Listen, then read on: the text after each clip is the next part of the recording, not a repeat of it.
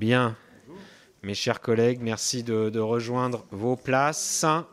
Celles et ceux qui sont en visioconférence, euh, j'allais dire, nous attendent déjà depuis un petit moment à distance et je souhaite la bienvenue à Madame Claire Edon, euh, défenseur des droits, et euh, que nous allons maintenant auditionner. Alors, je suis obligé de rappeler que nous avons un temps assez contraint, puisque en l'occurrence, nous avons une heure devant nous. Euh, donc euh, je vous demande, Madame, de bien vouloir intervenir euh, au départ en cinq minutes sur ce projet de loi. Il nous est paru intéressant d'avoir votre point de vue, à la fois sur le contexte et sur le texte. Hein. Ce sont les deux en général les, deux entrées euh, que nous avons dans nos auditions. Ensuite, nous aurons quelques interventions euh, des rapporteurs et euh, des groupes. Et ensuite, vous pourrez répondre. Vous avez la parole, Madame Edon. Merci beaucoup. Euh, je suis venue parce que c'est un travail aussi euh, collectif et pas seul avec une partie euh, des équipes. je suis désolée, je vais être un peu plus longue que cinq minutes pour le démarrage parce que j'ai quand même un certain nombre de choses à vous dire en préalable si ça ne vous ennuie pas trop. Monsieur le Président, donc mesdames et messieurs les rapporteurs, mesdames et messieurs les, les députés, je vous remercie vraiment d'avoir sollicité mes observations sur ce projet de loi confortant le respect des principes républicains que vous êtes chargés d'examiner. Ce texte nécessite un examen attentif et scrupuleux pour lequel la contribution du défenseur des droits me paraît effectivement utile. Comme l'a souligné le Conseil d'État dans son avis, il concerne pratiquement tous les droits et libertés publiques constitutionnellement et conventionnellement garantis, et d'ailleurs les plus éminents d'entre eux, la liberté d'association, la liberté de conscience et de culte, la liberté de réunion, d'expression, d'opinion, de communication, la liberté de la presse, la liberté, la libre administration des collectivités territoriales, la liberté d'enseignement, la liberté du mariage, la liberté d'entreprendre, la liberté contractuelle.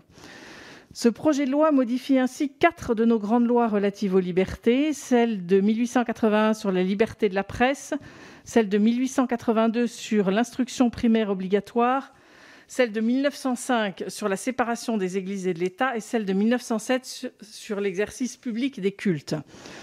En tant que défenseur des droits, je pense que nous devons interroger, au-delà de leur opportunité, le caractère nécessaire et proportionné des mesures envisagées. Et c'est d'ailleurs sous cet angle que le Conseil d'État a examiné le texte initial. À cet égard, il convient de souligner qu'à l'issue de cet examen, quelques garanties supplémentaires ont pu être apportées au, au projet de loi. Cependant, tous les risques d'atteinte aux libertés ne sont pas levés. Et avant d'analyser précisément quelques-unes de ces dispositions, je voudrais attirer votre attention sur deux problèmes généraux que pose ce texte. En premier lieu, l'objectif de renforcement des principes républicains passe uniquement par des dispositions de caractère répressif. Le texte accumule des dispositions très hétérogènes sur des sujets aussi variés que la part réservataire des héritiers, les certificats de virginité, l'instruction à domicile, la protection des agents chargés de services publics. Plutôt qu'apprécier chaque problématique dans sa spécificité et d'élaborer des solutions globales nécessairement complexes à ces questions, le texte en fait ajoute des contraintes et des sanctions supplémentaires comme si c'était là une condition nécessaire et suffisante pour faire vivre et renforcer nos principes républicains. Je note d'ailleurs que plus d'un tiers des articles visant à, visent à renforcer euh, les dispositifs de contrôle et près d'un quart définissent des peines d'emprisonnement. Alors si le but est de garantir le respect des principes républicains, on ne peut donc, à titre liminaire, que regretter l'absence de dispositions relatives à la mixité sociale, pourtant présente dans une version antérieure, ainsi qu'à la lutte contre les relégations et les discriminations, qui sont souvent le terreau sur lequel se développent les idéologies radicales amenant au séparatisme. Le deuxième problème que pose ce texte, c'est son caractère disproportionné. Alors que l'exposé des motifs évoque un entrisme communautariste pour l'essentiel d'inspiration islamiste, le projet de loi n'en fait pas mention et vise finalement des catégories beaucoup plus larges, les personnels des services publics, les associations subventionnées, les établissements d'enseignement privés, les associations cultuelles, entre autres. Tantôt, le projet semble viser une catégorie très spécifique de la population, ce qui peut poser problème au regard des principes d'égalité et de non-discrimination, j'y reviendrai. Et tantôt, pour ne pas le faire explicitement, il prévoit des interdictions et des sanctions d'application tellement vastes qu'elles sont hors de proportion avec la difficulté qu'il s'agit de traiter.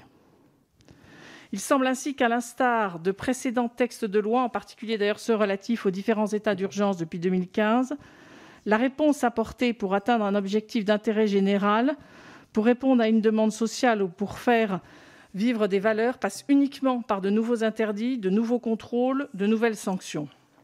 Faute d'imagination peut-être, faute d'outils adaptés, faute de dialogue avec la société civile, l'action publique se replie alors dans la facilité apparente de la restriction des libertés.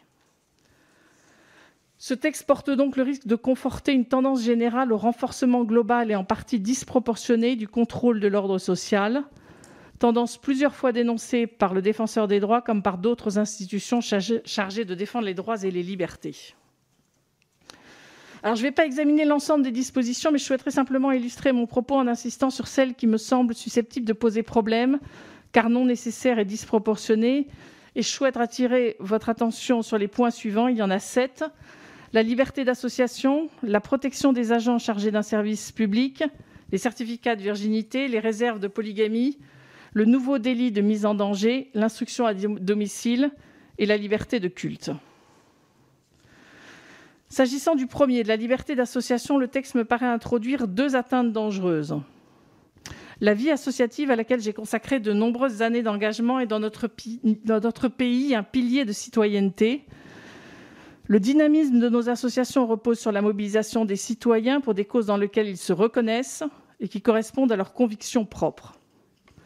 Et même lorsqu'elles sollicitent un soutien des pouvoirs publics, locaux ou nationaux sous forme monétaire ou en nature, elles n'ont pas vocation en tant que telles à refléter les options d'un gouvernement, les priorités de l'État ou les préférences politiques d'une majorité municipale. Bien sûr, les associations, d'ailleurs, comme toute personne morale, ainsi que leurs membres doivent respecter la loi, ce qui d'ailleurs est heureusement déjà prévu.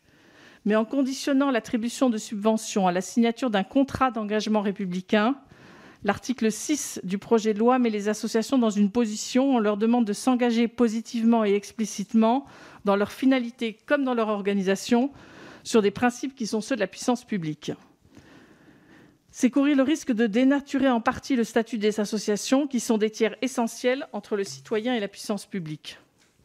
De surcroît, d'ailleurs, les principes qui sont contenus dans ce contrat, liberté, égalité, notamment d'ailleurs entre les femmes et les hommes, fraternité, dignité de la personne humaine, sauvegarde de l'ordre public, ne sont pas explicités et devront être définis par un décret en Conseil d'État. Or, le contenu de ces principes et leur interprétation à la matière sont parfois incertains. Je vais vous donner juste un exemple. Quelles sont les limites de la sauvegarde de l'ordre public? On peut tout à fait entendre qu'une association doit respecter l'ordre public, mais peut-on leur demander de s'engager à la sauvegarde? On confierait ainsi au pouvoir réglementaire la possibilité de définir le cadre s'appliquant à n'importe quelle association demandant des subventions à n'importe quelle collectivité publique, ce qui d'une part introduit une forte insécurité juridique pour l'ensemble de ces acteurs et d'autre part porte un risque d'atteinte à la libre administration des collectivités locales. Enfermer le recours aux subventions publiques dans un tel dispositif ferait enfin courir le risque que certaines d'entre elles privilégient par exemple des financements étrangers. À minima, notre avis est donc de renoncer aux termes de contrat et de préciser dans la loi elle-même les engagements dont le respect est attendu pour bénéficier de subventions publiques, sans renvoyer pour cela à un texte de nature réglementaire.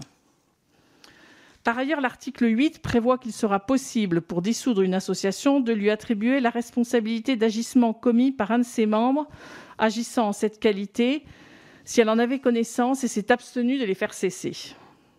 Mais le moyen introduit qui s'apparente à un renversement de la charge de la preuve paraît excessif. En effet, les dirigeants d'associations, même de bonne foi, peuvent légitimement éprouver des difficultés à identifier des agissements répréhensibles, d'autant plus d'ailleurs que leurs moyens sont souvent limités. Ce dispositif ferait également courir le risque que des associations fassent l'objet de tentatives de déstabilisation de la part de gens qui, prenant la qualité de membre ou se faisant d'ailleurs passer pour tel, agiraient d'une façon qui mettrait l'existence de l'association en difficulté. Cet article gagnerait donc à être resserré sur les agissements imputables à l'association elle-même et à ses dirigeants au nom de l'association. J'en viens maintenant au deuxième point que je voulais aborder, aux dispositions visant à protéger les agents chargés de services publics. Le nouveau délit qui est défini par l'article 4 interroge quant à son articulation avec l'article 433.3 du Code pénal. Il reprend en effet les termes du dernier alinéa s'agissant des comportements susceptibles d'être sanctionnés, à savoir le fait d'user de menaces, de violences ou de commettre tout acte d'intimidation à l'égard de toute personne participant à l'exécution d'une mission de service public, mais dans un but différent. Il s'agit ici d'obtenir pour soi-même ou pour autrui une exemption totale ou partielle ou une application différenciée des règles qui régissent le fonctionnement du dit service. Il se différencie également du délit défini au premier alinéa par le comportement visé, et en ce que ce comportement est sanctionné uniquement lorsqu'il a un but précis défini par le texte. Il n'apparaît pas nécessaire d'insérer ce nouvel article dans une multiplicité de textes déjà compliqués, rendant la loi pénale peu lisible, peu accessible, notamment au regard du principe de l'égalité des délits et des peines à valeur constitutionnelle. Bien plus tôt, il aurait été bienvenu, comme l'a suggéré d'ailleurs le Conseil d'État, d'engager une réflexion pour donner plus de lisibilité et de cohérence aux incriminations relatives aux menaces, intimidations ou violences contre des personnes, en particulier contre des agents publics qui ont droit à une légitime protection. Par ailleurs, je m'interroge sur la pertinence de l'introduction d'une peine complémentaire d'interdiction du territoire français pour les étrangers et sur ses motifs, en particulier au regard de la rédaction initiale qui faisait référence aux croyances ou convictions de l'auteur de l'infraction. Le cumul des dispositions laisse penser à l'instauration d'un dispositif pénal ciblé sur une catégorie de population et donc à cet égard susceptible d'être discriminatoire et de porter atteinte au principe d'égalité. Les dispositions maintenant, et j'en viens à ça, relatives à la dignité de la personne humaine méritent aussi d'être examinées euh, avec attention. Je vais vous en citer deux. C'est d'abord le troisième point que je voulais aborder, l'extension de la réserve de polygamie. Le texte prévoit la généralisation de la réserve à l'ensemble des titres de séjour. Je souhaite à cet égard vous alerter sur les effets concrets que cela pourrait avoir sur certains étrangers justifiant d'une ancienneté de séjour particulièrement significative sur notre territoire. Actuellement, la loi prévoit déjà que la carte de résident ainsi que dans de nombreux cas la carte de séjour temporaire portant la mention vie privée et familiale ne peuvent être délivrées aux étrangers polygames. La carte de résident peut également être retirée d'ailleurs pour ce motif. Ces réserves de polygamie ayant été introduites seulement à compter de 1993, des étrangers polygames et leurs épouses titulaires de cartes de résidents délivrées dans les années 80 se sont vus, après cette modification de la loi, refuser le renouvellement de leur carte de 10 ans. La loi interdisant également qu'il puisse leur être délivrée une carte vie privée et familiale, des exceptions ont pu être envisagées pour ces étrangers qui, par hypothèse, justifiaient d'une ancienneté de séjour particulièrement significative. Par voie de circulaire, notamment, il a été admis qu'ils puissent se voir délivrer des cartes salariées, même sans autorisation de travail. En généralisant cette réserve à l'ensemble des titres de séjour, l'article 14 du projet de loi interdirait justement ce type d'exception. Or, le retrait du document de séjour à tout étranger en situation de polygamie est susceptible d'entraîner des conséquences très larges au regard du respect de la vie privée et familiale, ainsi, des étrangers résidant régulièrement en France depuis plusieurs dizaines d'années se verraient privés du jour au lendemain de tout droit au séjour et des autres droits afférents, sociaux notamment. Le quatrième point que je voulais aborder avec vous, c'est la disposition euh, concernant les certificats de virginité. Ces certificats représentent bien entendu une atteinte au respect de l'intégrité et de la dignité des femmes qui sont amenées à les demander. Néanmoins, la pénalisation envisagée dans l'article 16 ne me paraît pas opportune pour plusieurs raisons. D'une part, des sanctions disciplinaires peuvent d'ores et déjà être prises à l'encontre des médecins. D'autre part, ces sanctions pourraient être étendues à l'ensemble des professionnels de santé.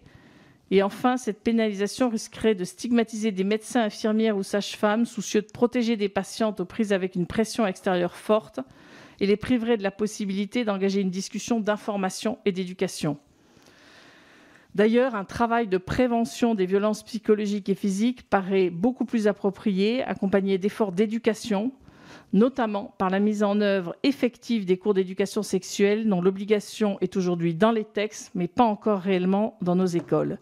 C'est d'ailleurs ce que recommandent les sociétés françaises de pédiatrie et de, pédiatrie médico-légale. Le cinquième point, je voudrais euh, attirer votre attention sur l'article 18 du texte.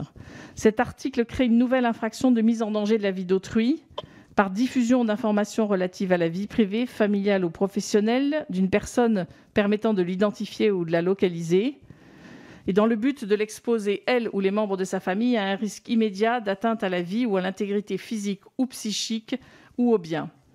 Deux aspects méritent d'être soulignés en ce qu'ils distinguent nettement cet article de l'article 24 de la proposition de loi relative à la sécurité globale. D'une part, cet article incrimine la diffusion d'informations de nature essentiellement privée et ne relevant pas d'un sujet d'intérêt général. Et d'autre part, il vise à protéger tout individu contre le risque de mise en danger associé à la diffusion d'informations permettant de l'identifier ou de le localiser. Néanmoins, j'attire quand même votre attention sur la référence aux atteintes à l'intégrité psychique. Il s'agit en effet d'une notion mal définie, au contenu large, susceptible d'étendre considérablement le champ de l'incrimination.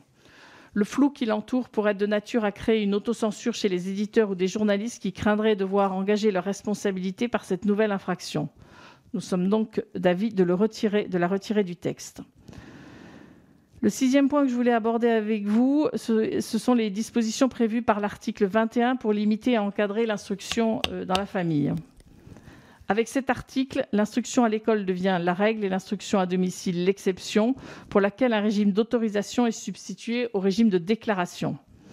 Je voudrais d'abord souligner que tout au long de son histoire, l'école de la République s'est développée sur la base de la seule obligation d'instruction assortie de contrôle, qui a d'ailleurs permis la cohabitation de l'école publique gratuite et laïque, de l'enseignement privé sous contrat d'association, de l'enseignement privé hors contrat et de l'instruction en famille, ce qui n'empêche pas d'ailleurs la priorité accordée aux établissements d'enseignement, entre autres dans la loi depuis 1998. Cette possibilité est dans la loi Ferry de 1882. On n'a donc pas d'incompatibilité de principe entre une école républicaine et la liberté laissée aux parents des modalités pratiques de l'instruction dans le respect toujours de l'intérêt supérieur de l'enfant. Je formulerai plusieurs réserves donc sur cette nouvelle disposition. Trois réserves. D'abord, quant à l'objectif visé. En effet, la place de ces dispositions dans ce projet de loi interroge sur la possibilité qu'elles soient motivées par des seuls impératifs sécuritaires et ne devraient-elles pas l'être plutôt au regard de l'intérêt supérieur de l'enfant? La deuxième réserve, c'est quant à son opportunité. D'une part, et sous toute réserve, l'étude d'impact n'apporte aucun élément clair et toujours aucune visibilité sur le risque de prosélytisme au sein de l'instruction dans la famille. Et d'autre part, la loi du 26 juillet 2019 pour une école de la confiance vise déjà à clarifier et resserrer l'encadrement des contrôles pédagogiques de l'instruction dans la famille. Il apparaît donc plus opportun de commencer par faire le bilan du renforcement des modalités et du contenu des contrôles introduits par cette loi, à moins que ce projet d'interdiction soit un aveu d'échec et de l'insuffisance des contrôles a posteriori et des accompagnements qui étaient prévus jusqu'à présent. La troisième réserve, c'est quant à sa compatibilité avec la liberté d'enseigner des parents. Bien que la valeur constitutionnelle de cette liberté ait été reconnue et qu'elle découle de la liberté d'élever ses enfants conformément à ses croyances religieuses et morales, reconnues notamment par la CID et la Charte des droits fondamentaux de l'Union européenne, elle se trouve très amoindrie par cet article. Et en outre, aucune donnée n'est précisée s'agissant des critères qui seront utilisés par les services académiques pour mesurer la capacité des parents à assurer l'instruction en famille, qui n'est d'ailleurs évoqué que dans le quatrième motif permettant d'accorder une autorisation. Si je comprends et je partage d'ailleurs la nécessité de prévenir les risques de déscolarisation ou de soustraction des enfants à l'obligation d'instruction, je tiens à rappeler que l'ensemble des mesures prises dans ce but doivent être subordonnées dans leur conception comme dans leur mise en œuvre à la considération de l'intérêt supérieur de l'enfant. Et à cet égard, euh, si je puis me le permettre, plutôt que de déployer autant d'efforts pour limiter et encadrer l'instruction en famille de 35 000 enfants, il me, paraît il me, paraît urgent de trouver des solutions pour les plus de 100 000 jeunes qui sortent de notre système scolaire sans aucune qualification. Le dernier point que je souhaite aborder avec vous concerne les articles relatifs au libre exercice des cultes. Plusieurs articles du projet de loi me semblent venir renforcer un climat de méfiance à l'égard des associations cultuelles. Dans la quasi-totalité, ne présentent aucun problème. Alors que l'esprit de la loi de 1905 allait dans le sens de l'apaisement, le projet de loi introduit un dispositif d'encadrement renforcé des associations cultuelles. Tout d'abord, en plus de la déclaration auprès du préfet du département pour obtenir la personnalité morale, les associations cultuelles devront désormais établir une seconde déclaration pour bénéficier des avantages propres à leur catégorie. De plus, non seulement le préfet pourra s'y opposer dans les deux mois, mais il pourra également retirer le bénéfice des avantages s'il constate que l'association ne remplit pas ou plus les conditions prévues par les articles 18 et 19 ou pour un motif d'ordre public. Et enfin, cette déclaration devra être renouvelée tous les cinq ans. Au-delà du lourd formalisme que cela représente, ce nouveau dispositif fera apparaître une nouvelle catégorie d'associations de la loi de 1905, ne bénéficiant pas des avantages propres aux associations cultuelles, avantages dont les contours paraissent flous en l'état actuel du texte. Par ailleurs, le projet de loi prévoit dans les articles 30 à 33 des exigences comptables particulières pour les associations à objet cultuel.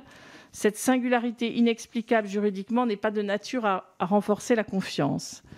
Et enfin, le cas des cultes en Outre-mer sur les articles 47 et 48 est très particulier et doit être traité comme tel. Une étude d'impact approfondie pour tenir compte des particularités des dispositifs juridiques applicables est indispensable avant toute réforme. Et pour terminer, je m'interroge sur l'article 44 qui précise dans la loi de 1905 que le préfet pourra prononcer la fermeture administrative temporaire des lieux de culte dans lesquels les propos qui sont tenus, les idées ou théories qui sont diffusées ou les activités qui se déroulent provoquent ou tendent à justifier la haine ou la violence envers les personnes. Un tel dispositif existe en fait déjà dans la loi SILT de 2017, Code de la sécurité intérieure. Dès lors, l'introduction de ces nouvelles dispositions dans la loi du 9 décembre 1905 plutôt que dans le Code de sécurité intérieure interroge et mériterait d'être justifiée. Des précisions devraient être apportées sur l'articulation entre les deux textes, s'agissant notamment des propos ou activités provoquant à la violence ou à la haine. Je vais conclure très brièvement. Comme je l'ai dit en introduction, ce texte concerne pratiquement tous les droits et libertés publiques constitutionnellement et conventionnellement garantis. Or, ces libertés sont précisément au cœur des principes républicains qu'il s'agit, d'après le titre du texte, de conforter.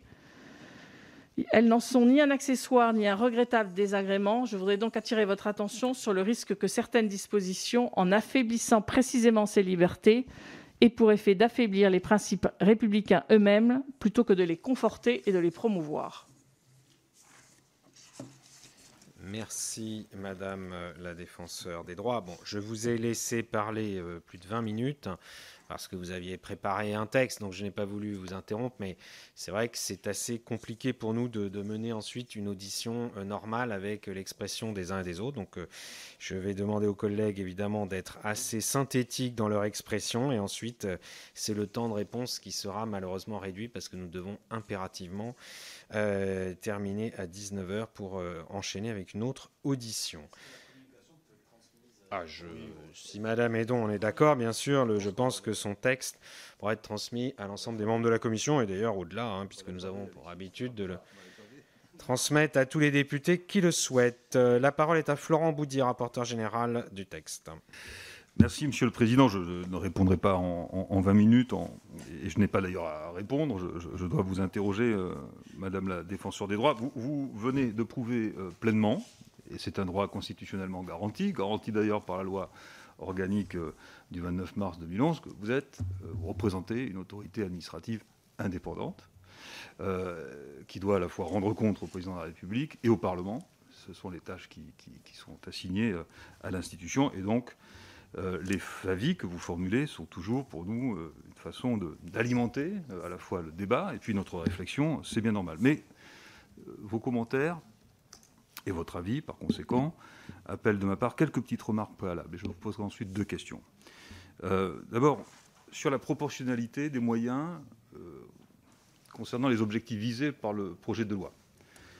Le Conseil d'État euh, a formulé un avis qui me semble dénoter, à pratiquement tous les endroits, tous les articles du texte, plutôt la proportionnalité des moyens. En tout cas, je reprends ici les termes du Conseil d'État. C'est un terme juridique, mais peut-être a-t-il une autre connotation euh, dans votre expression.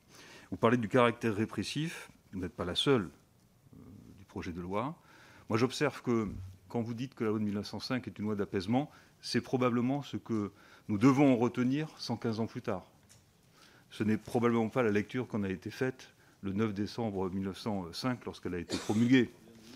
Parce que à cette époque, relisons ensemble la loi de 1905, son article premier garantit à la fois la liberté de conscience, le libre exercice du culte, mais c'est tout, aussi important que de noter dans l'article premier qu'il c'est aux restrictions de l'ordre public.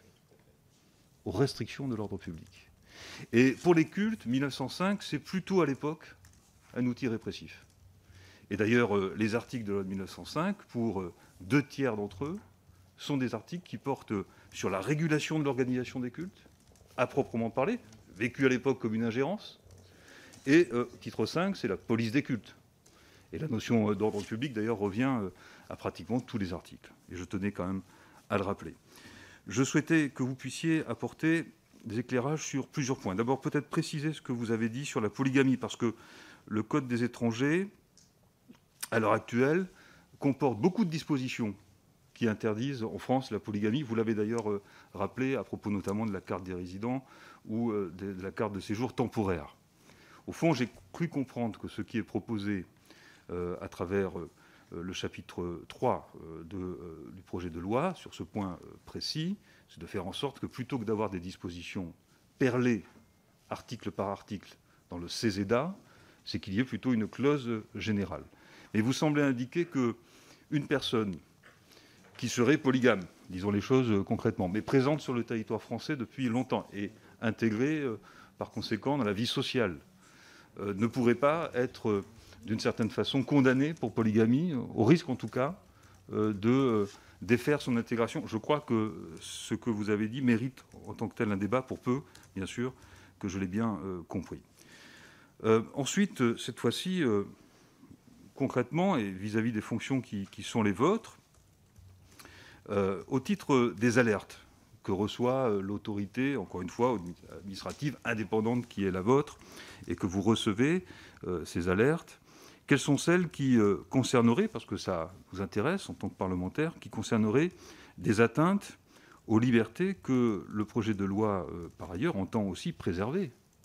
La liberté de culte, et les principes républicains qui figureront dans un contrat d'engagement, vous l'avez dit, euh, qui sont les principes de liberté, d'égalité, de fraternité, euh, de non-discrimination, de sauvegarde bien sûr aussi euh, de l'ordre public. Ce sont là aussi des libertés qui parfois font l'objet d'atteinte et qui font parfois l'objet d'atteinte lorsqu'il y a un certain nombre de dérives qui peuvent être des replis communautaires, qui peuvent être, autre façon de les qualifier, des logiques séparatistes. Et donc j'aimerais vous entendre sur ces atteintes-là aussi.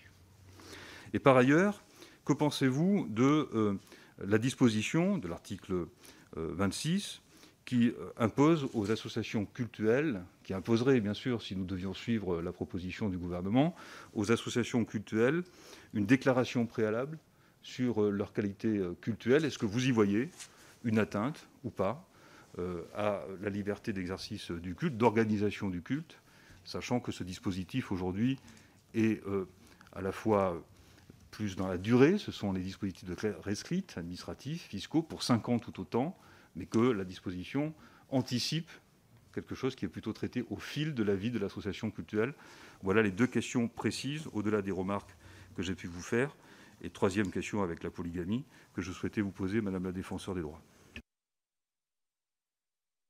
Merci, euh, chers collègues. Euh, comme souvent, les interventions longues appellent des interventions longues. Alors, euh, on va essayer d'être plus synthétique avec Nicole Dubré-Chirard, rapporteur pour le chapitre 3 du titre premier.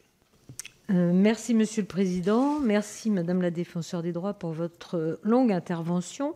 Moi, je suis rapporteur sur la partie euh, de la dignité humaine, et effectivement, et sur les articles dont vous avez parlé de certains.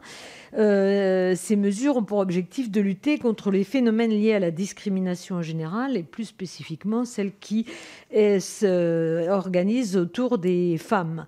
Euh, j'aurais une question qui est similaire à celle de Florent Boudier. Dans votre mission, vous êtes destinataire d'information et de signalement dans le domaine des discriminations entre les personnes et envers les femmes, c'est pourquoi votre avis nous importe sur les différents articles, notamment, et je voudrais rappeler que sur la réserve héréditaire, c'est aussi un droit à bénéficier d'une part de succession et euh, à réaliser une certaine égalité dans la fratrie que pour les pensions de reversion, c'est aussi un droit à pension dans le cadre d'un mariage monogame, puisque c'est celui-ci qui est reconnu euh, en France.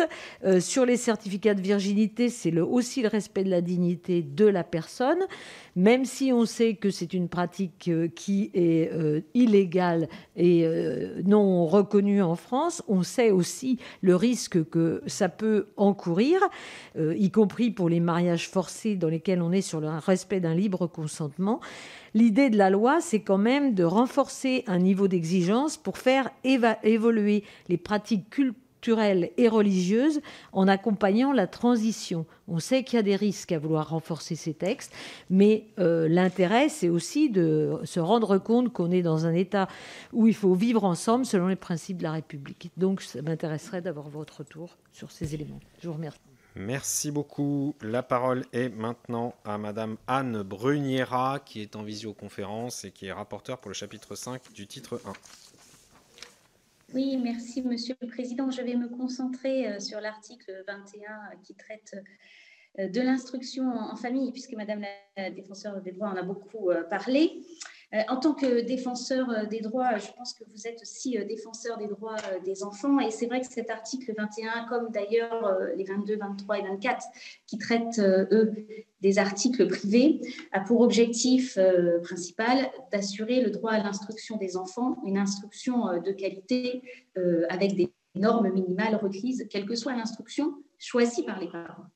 Euh, dès lors, je voulais vous demander si vous avez été saisi en tant que défenseur des droits sur des sujets de droit à l'instruction des enfants, sachant que, par exemple, au Québec, l'État a revu les dispositifs d'instruction en famille suite à la plainte d'un enfant qui n'avait pas bénéficié euh, à la maison de l'instruction qu'il aurait dû recevoir.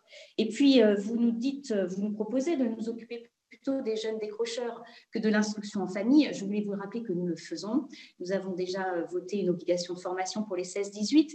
Et d'ailleurs, euh, au sujet du décrochage, il y a un phénomène euh, que nous avons du mal à évaluer, mais qui existe néanmoins, sur le retrait du collège de filles et de jeunes filles. Et donc là, on n'est pas sur des 16-18, mais on est sur des 14-16 ans et donc en âge d'être instruits et qui sont instruits à domicile. Et j'aurais bien aimé aussi avoir votre avis sur ce euh, sujet-là. Je vous remercie. Merci beaucoup. La parole est à Madame Laetitia Avia, rapporteure pour le chapitre 4 du titre 1. Merci Monsieur le Président. Merci Madame la Défenseur des droits pour vos euh, vos propos liminaires, je, vais revenir sur l'article 18, euh, sur lequel euh, vous avez soulevé quelques réserves et interrogations. Tout d'abord, pour vous rassurer concernant la question des éditeurs, puisqu'il relève bien évidemment de la loi de 81, qui est une loi spéciale et qui prime donc toujours sur les dispositions du code pénal, et donc les dispositions du, de cet article 18 ne s'appliqueraient pas aux éditeurs. vous avez évoqué et soulevé la possibilité de retirer la question de l'intégrité psychique. Or, dans le cadre des, premières auditions que j'ai menées sur cet article, puisque c'est un article, et il faut le dire comme tel, qui a été créé à la suite du terrible assassinat de Samuel Paty et qui visait cette situation, euh, euh, les associations ont aussi euh, identifié de nombreux cas qui existent aujourd'hui de personnes dont les numéros de téléphone, email, école, notamment des adolescents, sont révélés, des photos intimes avec les lieux où trouver ces jeunes filles et euh, non pas des menaces à l'intégrité physique, mais bien une vraie violence psychologique qui est exercée à, euh, l'encontre euh, de, ces, ces personnes particulièrement vulnérables. Est-ce qu'au regard de ces éléments que je vous donne ainsi, est-ce que votre position sur l'intégrité psychique reste la même? Et un second élément, euh, qui n'est pas dans le texte aujourd'hui, mais sur lequel je voulais vous interroger, euh, la lutte contre euh, les discriminations et notamment les propos et délits à caractère raciste lorsqu'ils sont commis et proférés par des personnes dépositaires de l'autorité publique aujourd'hui ne sont pas une circonstance aggravante en qualité, en la raison de l'auteur de, celui qui profère ces, injures. Pensez-vous qu'il serait opportun d'avancer en la matière auprès de ces personnes qui sont des également des euh, principes républicains. Merci. Avant de passer la parole aux orateurs des groupes, un petit point pratique. Il semblerait que nous ayons un problème de retransmission de notre réunion sur le site internet de l'Assemblée qui est en train d'être établi. Mais du coup, euh, la, partie euh, de présentation n'a pas pu être suivie. Donc, si jamais vous connaissez des collègues qui veulent euh, se mettre dans la visioconférence, nous le ferons pour eux. Et sinon, bien sûr, votre intervention sera retransmise à tout le monde et sera évidemment au compte rendu. Hein. et ce problème technique n'enlève rien au compte rendu. La parole est à Monsieur Guillaume Vuittet, orateur du groupe La République en marche. Merci, Monsieur le Président. Comme l'a rappelé le, rapporteur général, vous êtes euh, représentant d'une autorité indépendante et donc à ce titre, vous avez une liberté de parole absolue. Nous sommes parlementaires, nous avons donc une liberté de commentaire de cette parole qui est aussi absolue. Je pense que, juste un point sur les associations pour commencer, quand une association demande de l'argent public, c'est-à-dire une partie de la richesse du pays qui a été prise par la puissance publique pour la répartir au nom de l'intérêt général, je ne pense pas que ce soit une contrainte absolue que de lui demander de respecter les principes qui fondent cet intérêt général et l'action publique. Or, c'est somme toute tout ce que nous demandons au travers du contrat d'engagement républicain. Le terme contrat, on sent bien qu'il est en discussion, mais quand même, derrière cela, il y a cette, juste cette exigence minimale dès lors qu'encore une fois, il s'agit d'argent public. Ensuite, quand on parle d'assistance culturelle, la principale contrainte qu'on va faire peser en la matière, en termes de financement, c'est de déclarer, d'assurer une traçabilité des dons de plus de 10 000 euros, ce qui ne me paraît pas non plus être un scandale. Mais au-delà de tout ça, ce qui me pose souci, c'est que je pense que nous n'avons pas la même définition de la liberté. Et comment la loi permet de garantir la liberté? Moi, pour moi, la loi doit garantir une liberté et elle doit chercher à sanctionner ceux qui veulent priver quelqu'un de liberté. Quand on, parle de certificat de virginité, on garantit la liberté de la jeune femme et on cherche en effet à empêcher quelqu'un de la soustraire à une liberté qui est d'être, de disposer de son corps. Quand on parle de polygamie, euh, Nicole Dubré-Chiral l'a rappelé, on parle d'abord aussi de la liberté de ces femmes qui doivent pouvoir euh, bénéficier davantage dans des conditions claires. Quand on parle aussi de réserve héréditaire, on garantit la liberté et les droits des femmes qui sont aujourd'hui privées de leur héritage. Donc je pense que ce texte n'était pas un texte répressif, c'est un texte qui garantit la liberté de certain de catégories, qui sont les catégories qui aujourd'hui sont menacées. Et comme je n'ai que deux minutes et je ne veux pas abuser des bonnes choses, c'est l'exercice, même si en effet une intervention longue justifie des commentaires longs. En fait, ma question sera très simple. À un moment donné, on, oppose le, droit à la différence et la différence des droits. Pour vous, est-ce que ce texte fixe un bon curseur dans cette opposition. Merci, chers collègues. La parole est à Monsieur Julien Ravier pour le groupe Les Républicains. Intervention en visioconférence. Merci, Monsieur le Président, Madame la Défenseur des droits. Je voulais vraiment vous remercier pour votre présentation euh, et votre vision sur ce projet de loi que vraiment je, partage pour un grand nombre de, vos positions. Euh, au nom du groupe Les Républicains, en fait, je, souhaiterais vous interroger sur l'impact que ce texte fait peser sur nos libertés euh, et éventuellement également sur les restrictions des droits qui en découlent. on a auditionné un grand nombre de représentants du culte et des courants philosophiques. Tous semblent regretter les limitations, vous l'avez dit d'ailleurs, dans l'exercice de leur liberté de culte, dans l'exercice de leur liberté d'association. Euh, ils ont l'impression d'être même les victimes collatérales d'un texte euh, dont finalement la volonté initiale, vous l'avez dit aussi, était de lutter contre le séparatisme islamiste, l'islam politique, la radicalisation qui menace notre République et trouble notre ordre public. Or, aujourd'hui, eh bien, toutes ces menaces ne sont pas citées précisément et donc, on a des dommages collatéraux et des atteintes très fortes à nos libertés et à nos droits. Euh, la loi doit être de portée générale, on le sait bien. Euh, elle doit éviter du coup de pointer une religion, la religion musulmane, peut-être plutôt sa pratique extrême ou son dévoiement politique. Ma question, euh, la première en tout cas, serait de savoir si vous pensez qu'il existe une façon une meilleure façon de rédiger cette loi et des dispositions qui permettraient donc de restreindre moins les libertés euh, des associations et des cultes qui ne posent aucun problème aujourd'hui dans notre société, tout en pointant beaucoup plus du doigt la véritable menace. La deuxième question que je voulais vous poser, elle concerne plus spécifiquement la liberté d'instruction. Vous en avez parlé. Euh, effectivement, la liberté d'instruction instaurée par euh, les lois Ferry, elle a une valeur constitutionnelle aujourd'hui.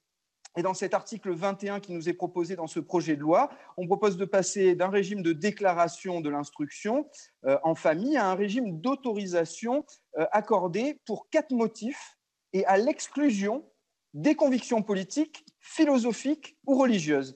Alors ma question est simple à ce niveau-là. Pensez-vous que le passage d'un régime de déclaration dans lequel la liberté est la règle à un régime d'autorisation dans lequel la liberté devient l'exception eh bien, euh, pensez-vous que ceci est une disposition inconstitutionnelle ou inconventionnelle?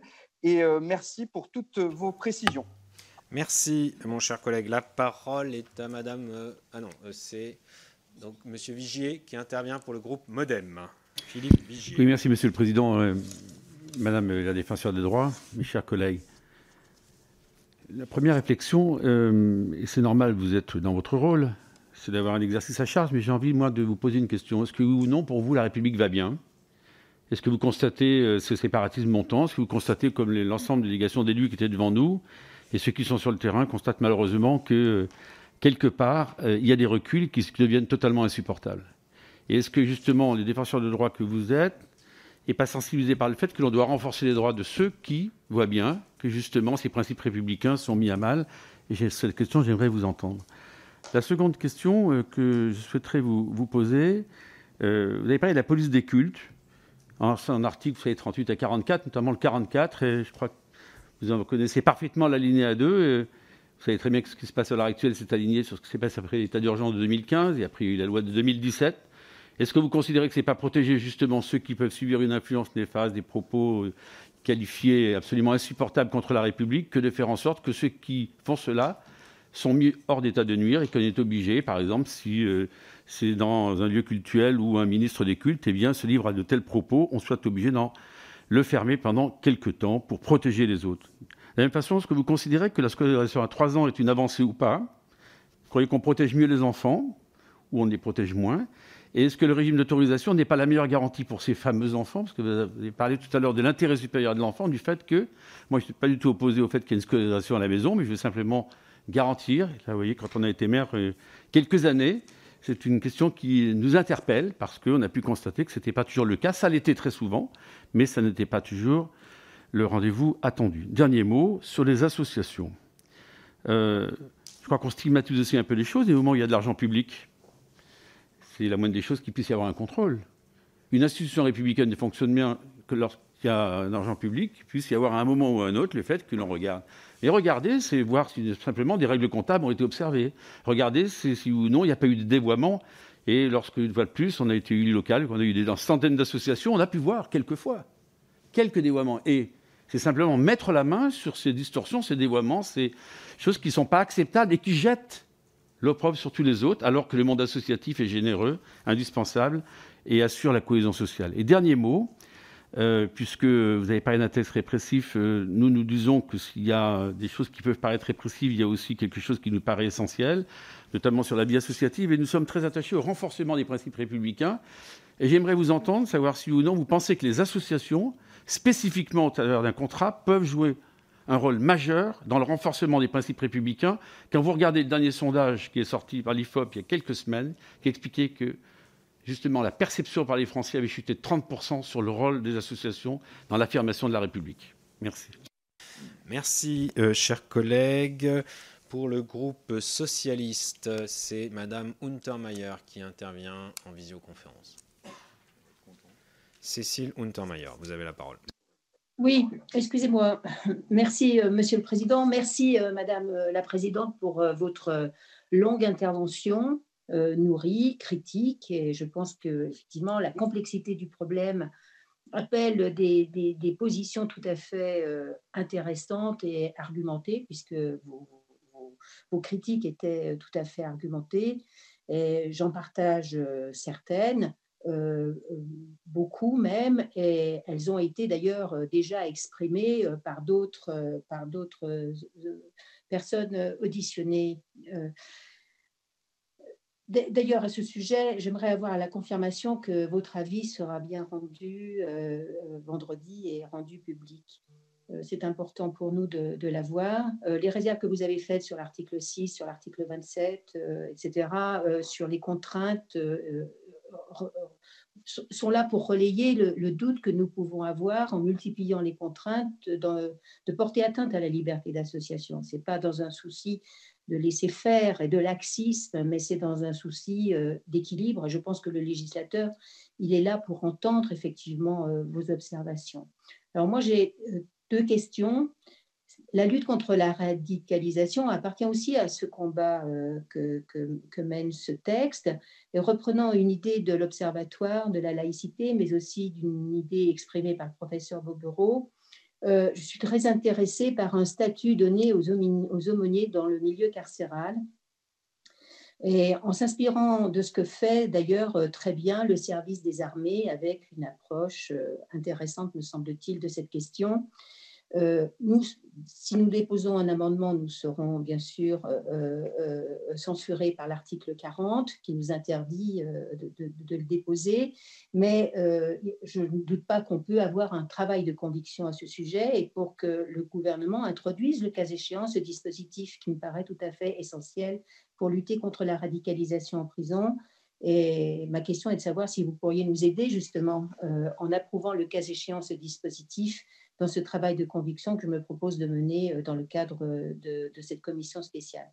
Sur l'article 16, euh, moi, à titre personnel, je, préfère toujours la pédagogie à la condamnation pénale et c'est vrai que j'ai pas mal de, réserves sur les dispositions du chapitre 3 ou du chapitre 3 concernant l'atteinte à la dignité. Enfin, sur l'instruction en famille, il me semble que nous devrions profiter de ce texte pour euh, afficher de la manière la plus claire la nécessité qu'aucun enfant échappe au radar de l'école et qu'ils euh, euh, soient tous identifiés dans les différentes communes, de sorte que ce soit l'enseignement en famille ou, l'instruction, l'instruction en famille ou l'instruction dans les écoles puisse être absolument garantie. Mais nous avons encore beaucoup d'enfants qui échappent à l'école et cette préoccupation-là me paraît tout à fait prioritaire. Je vous remercie. Merci. Euh, la, parole... Pardon. la parole est maintenant à Monsieur Alexis Corbière pour le groupe La France Insoumise. Merci, Président. Euh, je veux vraiment vous, vous, remercier pour la qualité euh, de votre propos, d'avoir pris le temps d'écrire et si vous nous faites la promesse de nous donner ce document. je suis très content parce que. non, mais. Oui, non, mais c'est pas seulement la qualité, mais il y a une telle densité à votre propos et je vous en remercie à travers vous aussi tous les invités, ceux qui ont pris le temps souvent de donner des contributions écrites. Franchement, ça aide à réfléchir. Euh, donc merci. Euh, moi, je partage évidemment beaucoup de choses que vous avez dit. Peut-être, peut-être pas tout en le relisant, mais du moins, ça fait réfléchir et je pense que tous les collègues euh, ont été interpellés par, par votre propos. Euh, alors, du coup, ça limite un peu les choses, mais je voudrais quand même dire, surtout en répondant au collègue Vigier, est-ce que la République va mal? Je ne sais pas la réponse que vous ferez. Moi, je pense qu'elle va mal. Elle va, elle va très mal. Euh, la liberté remise en cause, l'égalité, la fraternité, le droit à l'instruction, le droit au travail, le droit au logement, ça, indiscutablement, et la laïcité aussi est remise en cause. La question n'est pas, parmi nous, d'un regard angélique, de dire tout va bien, y compris sur ce terrain-là. Oui, le, fanatisme religieux monte, le rapport exalté à la religion. La question, c'est est-ce que ce texte permet de régler les problèmes? Je crois que c'est ça la discussion ou est-ce que, à travers parfois euh, des mauvaises réponses, il risque de les aggraver? C'est comme ça que j'ai pris votre propos. Et effectivement aussi, quelles sont les priorités? Alors, ce sera peut-être ma question, mais êtes-vous en capacité de répondre? Parce que vous êtes euh, défenseur des droits, vous n'êtes pas un observatoire. Et en même temps, je pense, par rapport aux réclamations que vous recevez, vous voyez des choses. Alors, quelles sont les discriminations que vous voyez monter, y compris sur le terrain? Des sujets abordés Moi, je partage des sujets choisis par ce texte mariage forcé, certificat de virginité. Voyez-vous, vous, euh, êtes-vous interpellé, saisi à ce sujet? Quels sont les éléments euh, factuels que, que vous avez? Pardon? Vous reproché mon, masque qui tombe. Et vous avez bien raison. Euh, pardon. désolé hein, de cette poussée. Mais j'irai me vacciner immédiatement après, si c'est possible. Le ministre Véran est à côté, il vaccine. non, mais avez-vous des éléments? Voilà, c'est là-dessus que je voudrais serrer mon propos. J'ai eu des. Parce que moi, un des aspects qui m'agace, pour le dire en termes simples, c'est que les problèmes existent, mais j'aimerais qu'ils soient quantifiés. J'aimerais qu'on puisse rentrer dans cette discussion de manière rationnelle. Et, je trouve par moments que des, choses qui existent indiscutablement, mais est-ce qu'elles sont en dynamique euh, d'augmentation? Est-ce que c'est en train de régresser? Qu'on puisse parler de choses vraiment. Et je regrette parfois que dans le débat, euh, c'est une espèce de rayon euh, paralysant et qui balaye tout, qui évidemment, dans notre système médiatique aujourd'hui, consiste à dire que si vous contestez ça, on vous dit bah, la preuve que ça existe, on vous sort en cas. Mais vous qui êtes donc euh, à ce poste privilégié, où vous voyez une réalité parfois sombre notre société, qu'est-ce que vous voyez monter? La question vous a déjà été posée. Ça nous aiderait. Peut-être que vous pouvez nous répondre maintenant, ou là encore d'autres éléments. Vous pouvez peut-être aussi nous transmettre après des liens de ce que vous voyez, qu'on puisse lire tout ça. Moi, je suis avide euh, euh, de tous ces éléments. Et aussi la question quel regard avez-vous, vous, l'avez déjà évoqué, sur euh, le fait de demander à des associations euh, de s'engager sur euh, un contrat, sur des principes? Je crois qu'il faut défendre le droit, il faut sanctionner ceux qui ne respectent pas la loi, mais je continue à penser que demander à des gens de s'engager sur des principes. C'est source de subjectivité d'interprétation. Et dans votre travail, je crois que vous, sans doute, vous serez sensible à dire qu'il y a le droit et, ce qui est matière à interprétation peut laisser la place à l'arbitraire. Voilà, je vous remercie. Alors, merci, mon cher collègue. Alors, pour le groupe de la gauche démocrate et républicaine, je crois que c'est M. Darryville, hein, exceptionnellement, qui va s'exprimer. Je vois qu'il est à l'écran, si je puis dire. Oui, Monsieur le Président, merci. Euh, Bien, je voudrais à mon tour, moi, euh, remercier euh, Madame la défenseur des droits pour, euh, son apport, son expertise, parce qu'il s'agit bien de, cela. Et je n'ai pas trouvé gênant pour ma part qu'elle puisse prendre le, temps raisonnable de, s'expliquer, de s'exprimer devant, devant notre, notre commission. Je la remercie vivement pour, pour l'ensemble des réflexions assez précises qu'elle a pu nous transmettre. Et j'invite d'ailleurs notre Assemblée à à les prendre pour ce qu'elles sont et à bien les examiner parce que je crois que ça nous montre quand même que nous sommes en face de, nous touchons à des points extrêmement sensibles avec ce texte et, euh, donc euh, ça mérite euh, véritablement de, bien y réfléchir et de, faire le tour des problèmes qui nous sont posés. il a été posé une question tout à l'heure sur est-ce que la République va bien? Il est évident que euh, pour notre part, nous, pensons qu'elle ne va pas bien, euh, et ça mériterait de se, demander pourquoi d'ailleurs. Et je pense peut-être que Madame la, défenseur des droits a, des choses à nous dire sur la difficulté, par exemple, à faire valoir ses droits aujourd'hui dans notre euh, République. Et, c'est une, dimension importante, et sans doute ce texte ne suffirait pas à répondre à cette, à cette question. Pour ne pas faire, faire long au stade où nous en sommes, je voudrais simplement euh, vous interroger, puisque euh, si j'ai bien écouté ce que vous nous avez dit, vous, n'en avez pas fait état, euh, concernant l'article premier, pour savoir si vous avez sur cet article un avis précis à, nous donner, une expertise à, à nous donner. et pour conclure, vous interroger de manière plus générale sur ce que vous avez déjà un peu dit. Euh, mais sur le risque finalement qu'un certain nombre de libertés, un nombre important de, libertés, puisque vous avez signalé qu'elles étaient toutes plus ou moins impactées par ce texte, soient finalement euh, au bout du compte soumises à autorisation, ce qui euh, renverserait l'ordre des choses et serait naturellement problématique. En tout cas, merci à vous. Merci beaucoup, chers collègues. donc maintenant, je vous passe la parole, Madame Edon. Euh, pour euh, répondre et conclure, puisque euh, ensuite nous passerons à une autre audition. Je vais essayer de répondre à l'ensemble de vos questions. Je vais démarrer sur la question de la, dignité humaine. Vous imaginez bien que c'est une de mes préoccupations et pas depuis hier, pas depuis que je suis défenseur des droits, depuis très longtemps.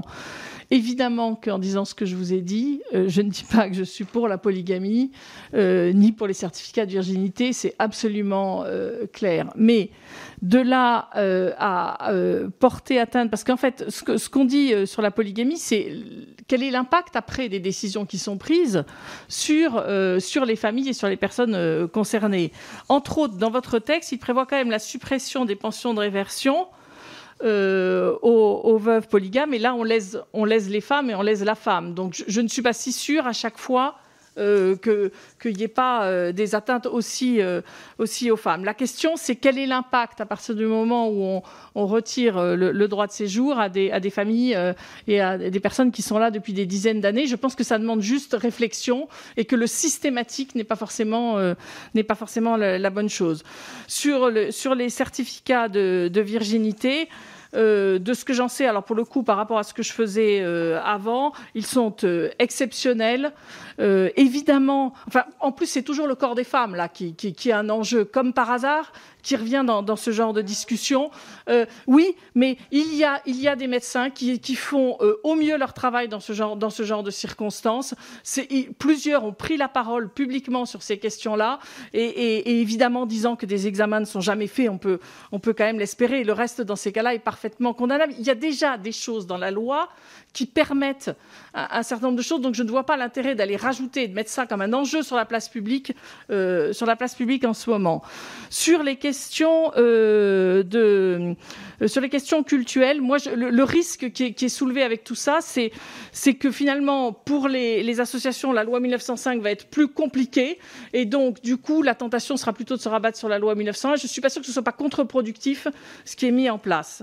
Sur la question de l'instruction des enfants, euh, évidemment, je suis absolument euh, pour l'obligation euh, de scolarité dès l'âge de, de 3 ans. Je pense que c'est une très bonne chose. Ça fait partie des choses justement sur lesquelles j'ai milité depuis de longues années, parce que mettre le plus tôt un enfant à l'école est évidemment moyen de lutter plus efficacement contre, les inégalités. Ça, il n'y a pas de doute là-dessus, et évidemment que l'instruction à l'école. Mais, mais là-dessus, c'est simplement, on a dans notre loi ce qui est prévu, une liberté aussi d'enseignement euh, à la maison.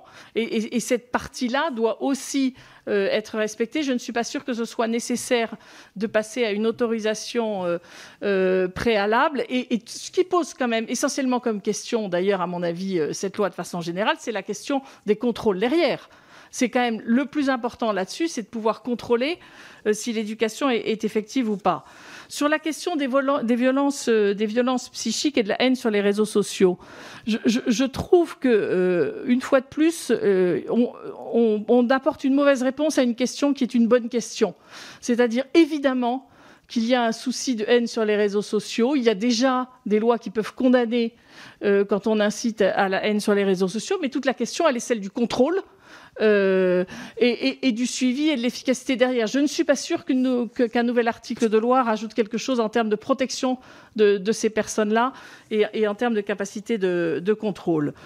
Euh, je, reviens sur la question du, contrat d'engagement euh, républicain.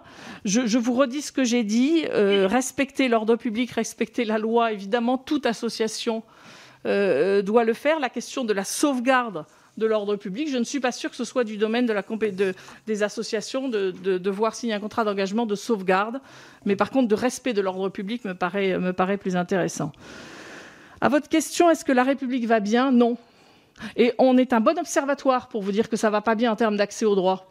Et en termes d'un bon nombre de personnes qui ont des difficultés d'accès au droit. Et moi, pourquoi je suis inquiète de ces difficultés d'accès au droit C'est que ça mine la confiance dans la République et dans notre démocratie. Donc on est un excellent observatoire de difficultés d'accès au droit, de personnes évidemment plutôt en difficulté et, plus précaires, de personnes victimes de discrimination, justement, dans les quartiers dont, on parle. Et moi aussi, je suis particulièrement attachée à la question de la fraternité. Et euh, je pense que c'est important de la remettre en avant. Euh, ça fait partie de nos trois principes républicains liberté, liberté, égalité, fraternité. Et la fraternité, on a de temps en temps, euh, de temps en temps tendance à l'oublier. Oui, je vous redis qu'on est un observatoire de dysfonctionnement, ça c'est absolument sûr. À, mon, à mon, ma connaissance, on n'a pas eu de plainte sur des certificats de virginité, sur de la polygamie, sur des questions comme celle-là. En revanche, des, des discriminations, oui, oui. Et des difficultés à prouver la discrimination, oui, beaucoup et pas suffisamment. C'est-à-dire que je pense en plus qu'il y a beaucoup de situations de discrimination dans lesquelles nous ne sommes pas saisis. Et c'est une de mes inquiétudes, c'est que des jeunes qui sont victimes de discrimination puissent, euh, puissent nous saisir. Voilà, j'oublie certainement un certain nombre de, de choses. Je ne sais pas si vous avez envie de compléter. J'ai à côté de moi Constance Rivière, la secrétaire générale. Je voulais juste apporter une précision sur l'article 18. Alors, attendez, a juste un point. Voilà, il faut que votre... non, il faut que vous coupiez votre micro, Madame Edon. Et voilà, parce que comme ça, sinon les collègues ne vous entendent pas en visio. Euh, oui, non, juste une précision par rapport à la réponse sur l'article 18. Euh, comme indiqué dans, dans l'avis, euh, l'article 18 nous semble répondre à, l'essentiel du problème qui est posé, à l'exception du terme intégrité psychique. Et Madame Avia évoquait la notion de harcèlement. Et donc, suite à son intervention, on se demandait si, si, si c'est bien le harcèlement qui est visé. Est-ce qu'il ne faudrait pas plutôt écrire harcèlement qu'intégrité psychique dans le texte de loi lui-même? Merci. Euh, pas Madame Edon, c'était votre euh, mot de conclusion, si on peut dire. Euh, merci pour euh, cette audition et cette contribution à nos travaux. nous vous libérons en quelque sorte. Et mes chers collègues, on peut s'accorder une courte pause de deux minutes avant d'accueillir et d'auditionner Roxana Maracineanu, ministre des Sports.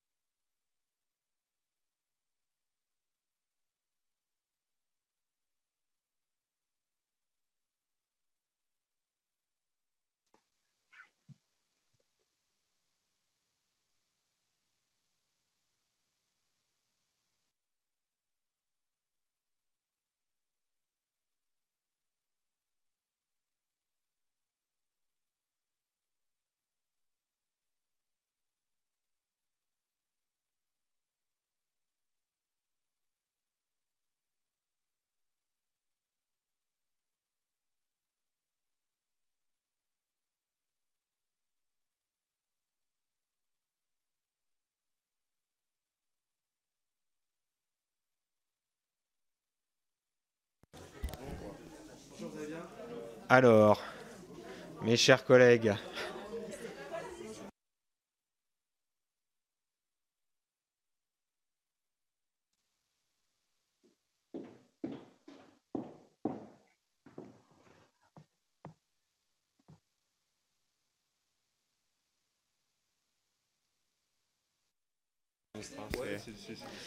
Mes chers collègues, merci de rejoindre vos places.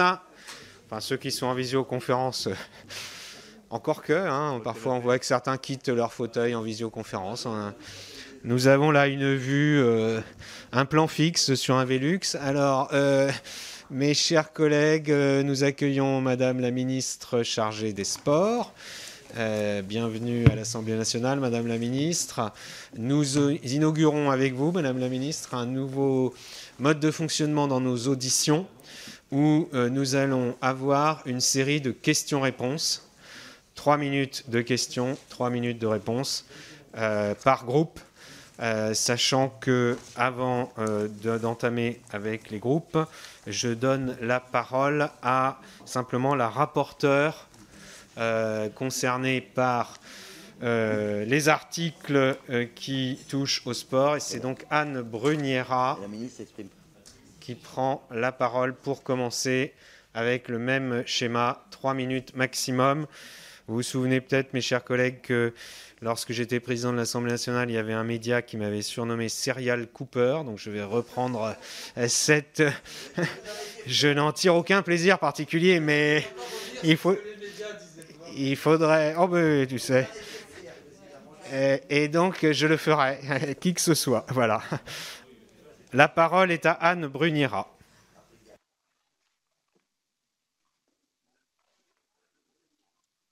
Oui, bonjour, euh, bonjour mes chers collègues. Enfin, rebonjour parce qu'on est à la fin de la journée et ça fait euh, depuis ce matin qu'on se voit. Euh, Monsieur le Président, si je comprends bien, il n'y a donc pas de propos liminaire de Madame la Ministre. Non, non, c'est pour tous les ministres, ce sera pareil. C'est séance de questions-réponses. Ok. Ok, effectivement. Donc, euh, bonjour Madame la Ministre euh, euh, et merci, merci d'être présente. Je ne vous vois pas, je, je ne vois que moi à l'écran. Seule Madame Bruniera a la moi. parole et je lui demande peut-être de parler plus près de son micro ou en tout cas parce qu'on ne l'entend pas bien. Voilà. Vous m'entendez pas bien Ah, chers, chers collègues, Madame la Ministre, bonjour.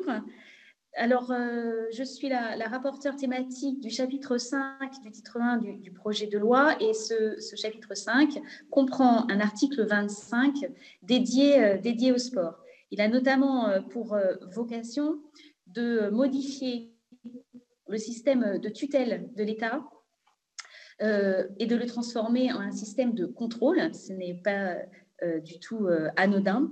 Et du coup, j'ai plusieurs euh, questions à vous poser euh, à ce sujet.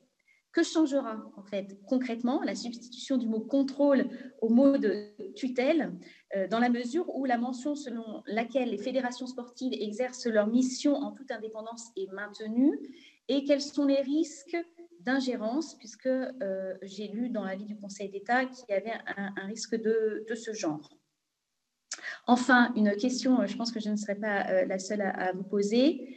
Euh, le Conseil d'État estime que le contrat de délégation conclu entre l'État et une fédération délégataire pourrait utilement comporter un engagement euh, euh, supplémentaire issu de la charte olympique. En fait, c'est euh, le point numéro 2 de l'article 50 qui stipule aucune sorte de démonstration ou de propagande politique religieuse ou raciale n'est autorisée dans un lieu, site ou emplacement olympique.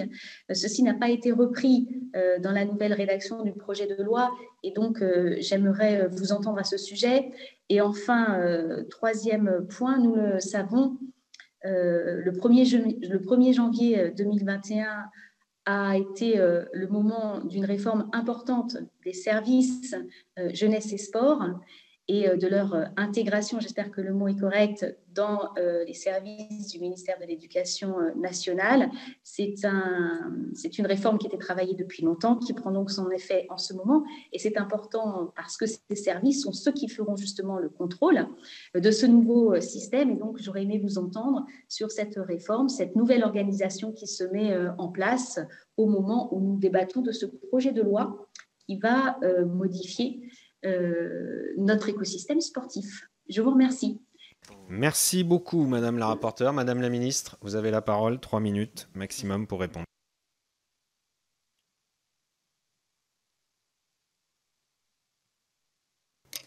Bonjour à toutes et à tous. Je me permets rapidement de vous souhaiter mes meilleurs voeux pour 2021 en espérant que cette année puisse permettre au sport de reprendre sa place, reprendre ses droits sur ce virus et qu'il nous permette de retrouver euh, la cohésion sociale euh, qui nous fait défaut aujourd'hui euh, parce qu'on sait, et vous, l'avez, avez été lors des précédentes auditions nombreux à insister sur le rôle central des associations de nos clubs comme des vecteurs de citoyenneté, d'intégration, de mixité et de cohésion sociale. Donc évidemment, quand ça ira mieux pour notre pays, euh, et que ça ira mieux pour le sport, ça ira mieux aussi pour notre société. Euh, effectivement, euh, l'article 25 de ce projet de loi, je l'ai porté pour qu'il illustre aujourd'hui la contribution du monde sportif aux enjeux de notre société, également justement aux principes fondateurs de notre République que sont l'égalité la liberté et la fraternité parce que euh, le sport, c'est de la citoyenneté incarnée lorsqu'on est dans une association sportive, qu'on pratique en club, euh, qu'on apprend la tolérance de l'autre et que, cette activité permet la rencontre avec l'autre. C'est déjà un premier pas euh, vers le vivre ensemble. Et ce que nous voulions à travers cet article 25, c'est de réaffirmer et de valoriser ce que les fédérations sportives, ce que les associations sportives font déjà de ce point de vue. Alors vous avez évoqué euh, le, risque que ce nouveau contrôle sur les fédérations pouvait euh, comporter. Euh, évidemment, ce n'est pas dans cette perspective-là que nous installons aujourd'hui ce contrat d'engagement républicain, que ce soit pour les associations ou pour les fédérations, mais au contraire, c'est une manière de leur accorder notre confiance, de montrer que tout seul, l'État n'arrivera pas à créer ce pacte républicain, mais que c'est bien avec les acteurs de terrain, avec les collectivités, mais aussi avec les acteurs associatifs, avec tout le monde, que nous arriverons à atteindre cet objectif. Euh, la promesse du président de la République, c'était, euh, dans le domaine du sport, de renforcer l'autonomie des fédérations sportives, mais aussi de les responsabiliser. C'est pourquoi aujourd'hui, au travers de ce contrat euh, qui ne sera pas le même au niveau associatif qu'au niveau fédéral, nous souhaitons impliquer les fédérations dans autre chose, dans quelque chose de plus que simplement euh, euh, l'édiction des règles concernant le geste sportif, euh, que simplement le, fait de décerner un titre de champion de France ou de sélectionner les coéquipiers d'une équipe de France, mais bien les placer dans ce champ qui est la protection de l'intégrité et de l'éthique, l'intégrité des pratiquants et l'éthique du sport. Beaucoup de fédérations font déjà des choses dans ce domaine mais euh, beaucoup n'y sont pas encore.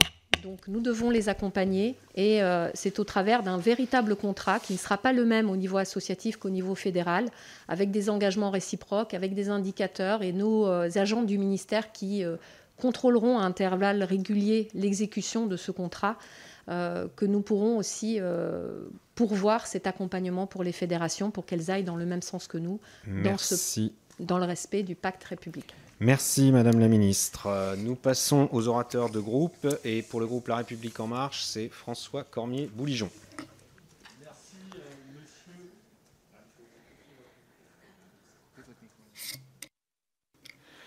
Merci Monsieur le Président de Rugy, Madame la Ministre déléguée.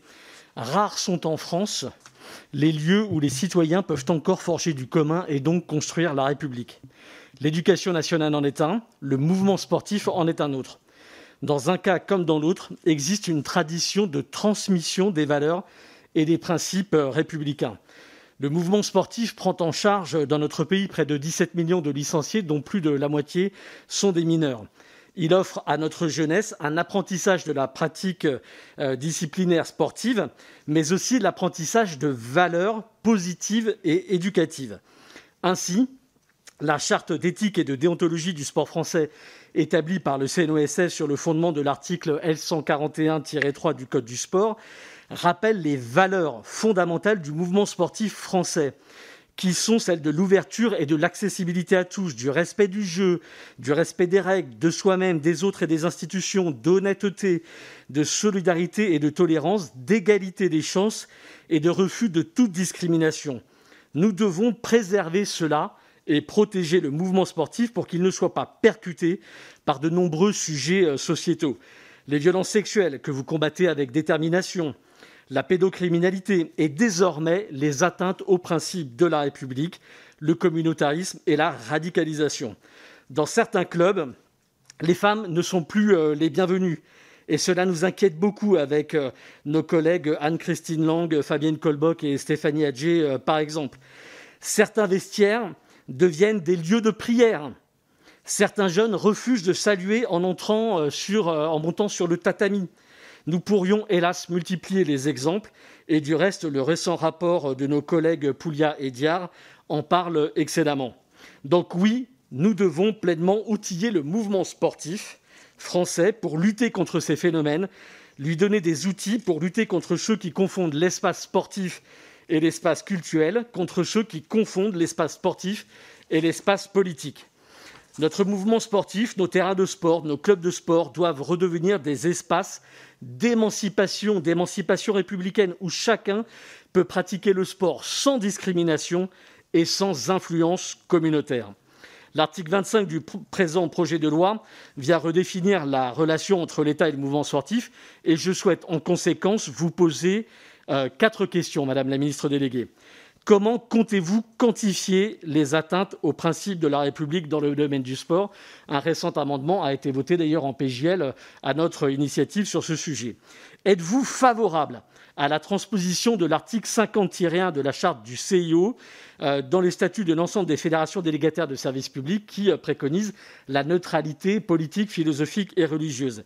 Êtes-vous consciente des possibles effets pervers d'un changement de statut des fédérations euh, vers un statut de type de concession de service public? Les fédérations ne risquent-elles pas d'être soumises aux règles de la commande publique, même si les financements fédéraux sont majoritairement de sources privées? Et enfin, que comptez-vous faire pour que le sport redevienne un véritable lieu de mixité? Je vous remercie. Merci infiniment. Madame la ministre, vous avez la parole pour répondre. Je vais commencer par répondre par la deuxième question, puisque Madame Bruniera me l'avait euh, également posée. Euh, je pense qu'effectivement, euh, l'article 51 de la charte du CIO s'applique aujourd'hui pendant le temps des Jeux olympiques et paralympiques et aux délégations des Jeux olympiques.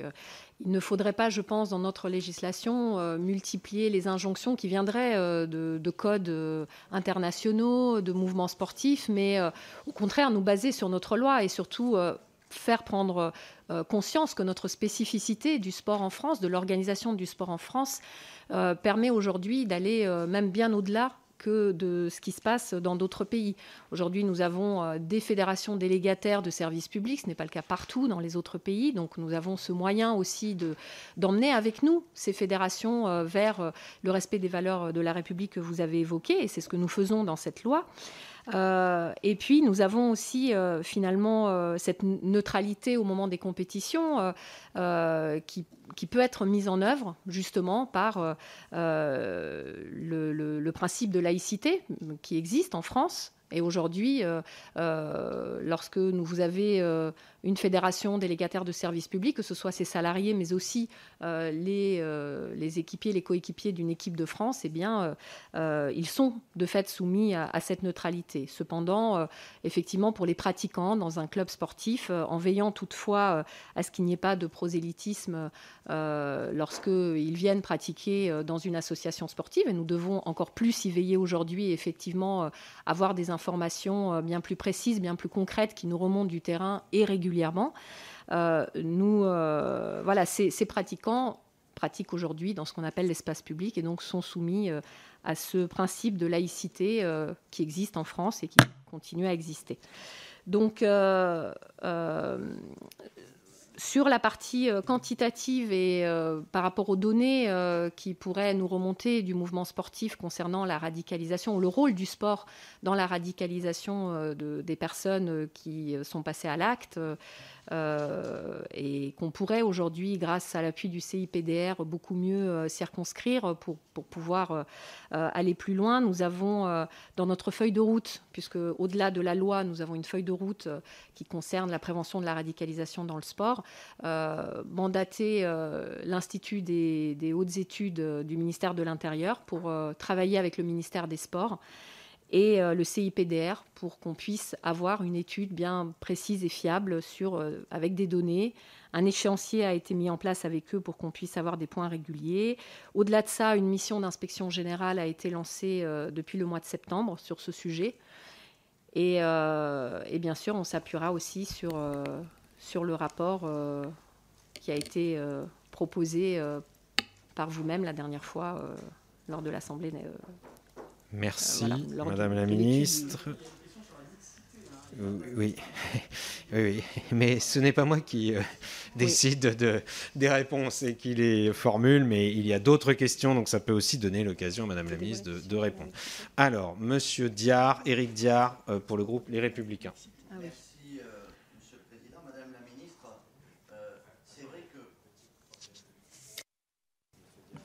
merci.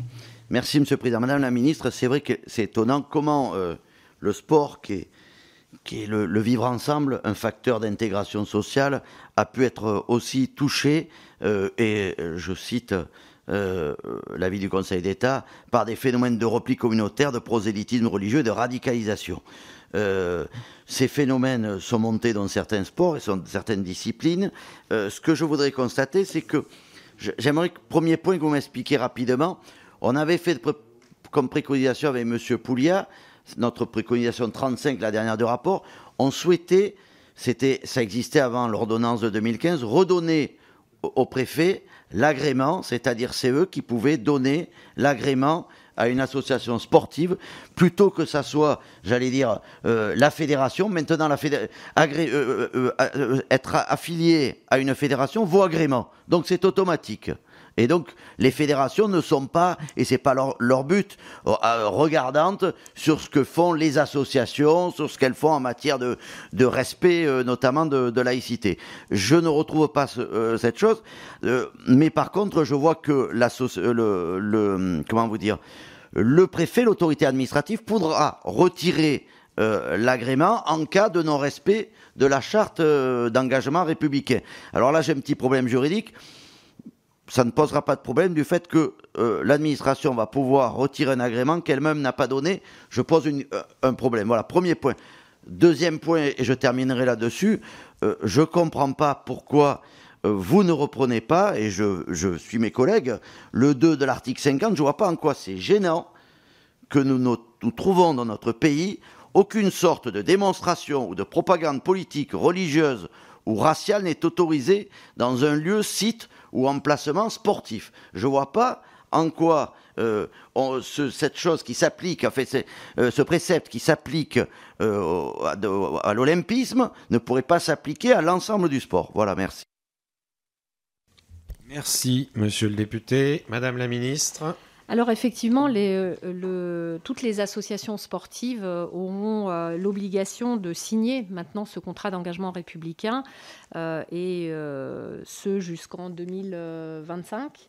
Euh, donc il y a un, délai euh, jusqu'à ce que toutes les, associations se mettent à jour. Et effectivement le préfet pourra désormais enlever cet agrément, sachant que pour les associations sportives spécifiquement, elles sont euh, prises, j'allais dire, dans un triple contrôle, celui des collectivités qui vont les financer, avec lesquelles elles signeront également ce contrat, celui du préfet qui pourra leur enlever l'agrément, et celui aussi des fédérations qui auront affilié l'association, et ces fédérations vont être tenues par le ministère qui leur délègue euh, la possibilité de s'organiser en fédération et d'affilier ces fédérations, de leur donner, euh, de ces associations et de leur donner l'agrément, euh, justement dans un contrat de délégation renforcé. ce type d'article que vous évoquez, en fait, de la charte CIO, eh bien, on, conçoit que ça fasse partie du règlement intérieur des fédérations elles-mêmes. elles seront fortement motivées par ce contrat de délégation nouvelle génération à à l'intégrer elles-mêmes dans leur propre règlement intérieur. Et pour la plupart, d'ailleurs, elles l'ont déjà. Merci, euh, Madame la Ministre. Euh, juste une remarque euh, au passage. le fait qu'il y ait des clubs sportifs qui soient liés à des mouvements religieux, c'est quand même pas nouveau dans notre pays. Hein. C'est quand même une tradition très ancienne qui s'est plutôt atténuée depuis quelques décennies, mais enfin qui est très présente ou liée à des mouvements politiques d'ailleurs. Hein. Euh, alors, la parole est à Monsieur Philippe Vigier euh, pour le groupe Modem. Oui, merci Monsieur le Président, et Madame la Ministre, mes chers collègues. Le sport peut participer et vous avez la chance d'avoir un périmètre ministériel qui peut, me semble-t-il, aller dans le sens de cette reconquête républicaine. Et cette reconquête républicaine, elle passe, à votre avis, dites-moi si vous suivez cette idée-là, par une extension, je dis bien une extension, du territoire de neutralité, notamment sur les équipements sportifs. C'est François Barouin qui soulevait cette idée-là tout à l'heure, parce que c'est un périmètre qu'il faut, me semble-t-il, faire progresser de manière à ce que, sur l'ensemble des équipements sportifs, culturels, et sur lesquels cette neutralité, parce qu'ils sont exploités par des associations qui sont financées par l'État. Et nous souhaiterions aussi, est-ce que vous suivez cette idée selon laquelle les dirigeants, selon laquelle les animateurs sportifs, tous ceux qui, dans le cadre de leur mission, encadrent ces clubs ou participent à la vie de ces clubs, mais font l'objet de financements naturellement publics, qu'ils soient d'État ou qu'ils soient euh, par des collectivités, doivent justement faire en sorte de renforcer ces principes de neutralité. Est-ce que ou non, c'est quelque chose qui va dans le sens que vous souhaitez? La deuxième question, c'est concernant, vous parlez d'une stratégie euh, nationale visant à promouvoir les principes du contrat d'engagement républicain. Donc en clair, il est expliqué dans la linéa 24 de l'article 25 que les fédérations délégataires, le cas échéant, en coordination avec les ligues professionnelles, vont élaborer une stratégie. Vous ne croyez pas que le mot stratégie est un peu faible et qu'il faut se donner des objectifs et, marquer des principes plus fortement Parce qu'une stratégie, vous savez, ça peut se décliner sur tant d'années, alors que là, beaucoup d'élus qui étaient présents nous parlaient vraiment d'une notion d'urgence. Et nous, cette notion d'urgence, nous la retenons. La troisième question sur la protection de l'intégrité physique et morale des personnes, et en particulier des mineurs puisqu'on renvoie les conditions à un décret en Conseil d'État. Est-ce que les services de votre ministère ont déjà réfléchi? Comment ça va se passer? Qui va vérifier? Avec quels moyens? Comment va-t-on les déployer? Donc voilà, sur ces trois questions, j'aimerais vous entendre au nom du groupe des démocrates. Merci. Merci, euh, Monsieur Vigier. Madame la Ministre.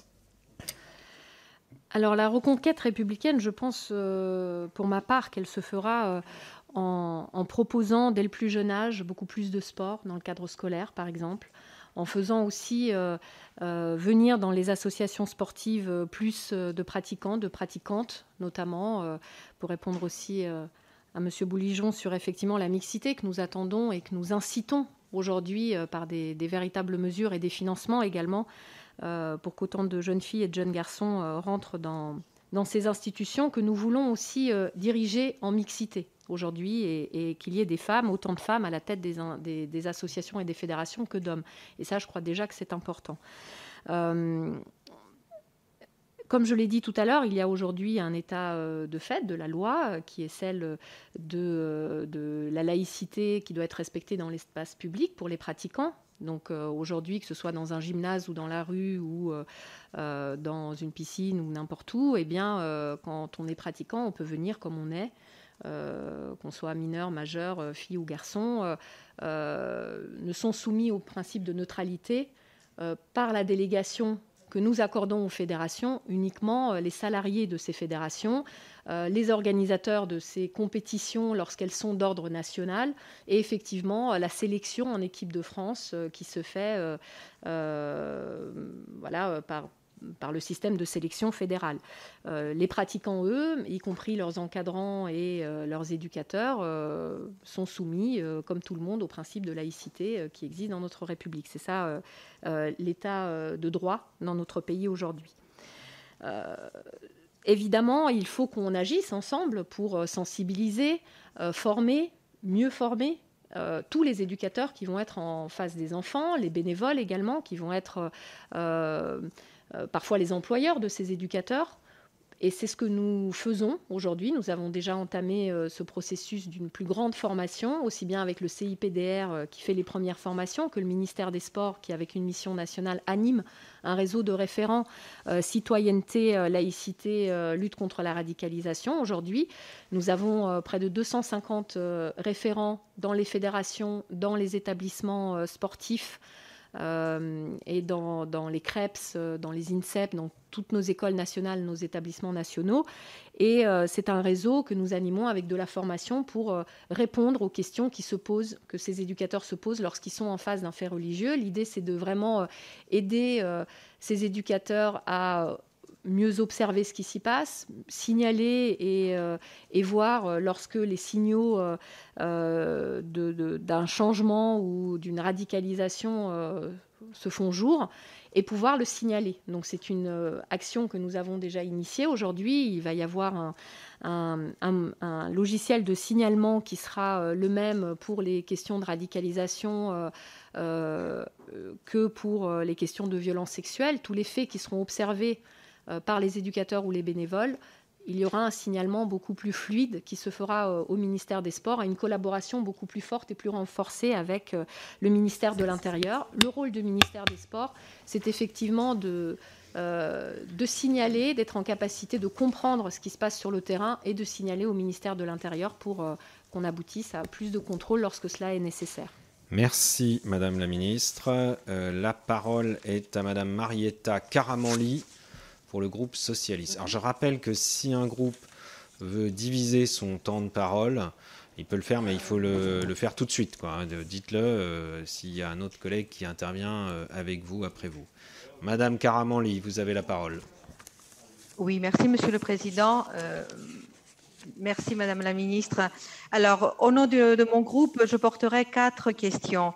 Euh, la première qui porte effectivement sur l'article 6 qui renforce l'encadrement justement des, subventions attribuées aux associations par les collectivités publiques, comme vous l'avez évoqué, ou pour euh, toute autre personne chargée euh, de la gestion d'un service public, afin de s'assurer que ces moyens, donc mis librement à leur disposition, soient employés dans le respect des principes républicains qui ont été euh, rappelés ici, la liberté, la légalité, la, fraternité, le respect de la dignité de la personne humaine et la sauvegarde de l'ordre public.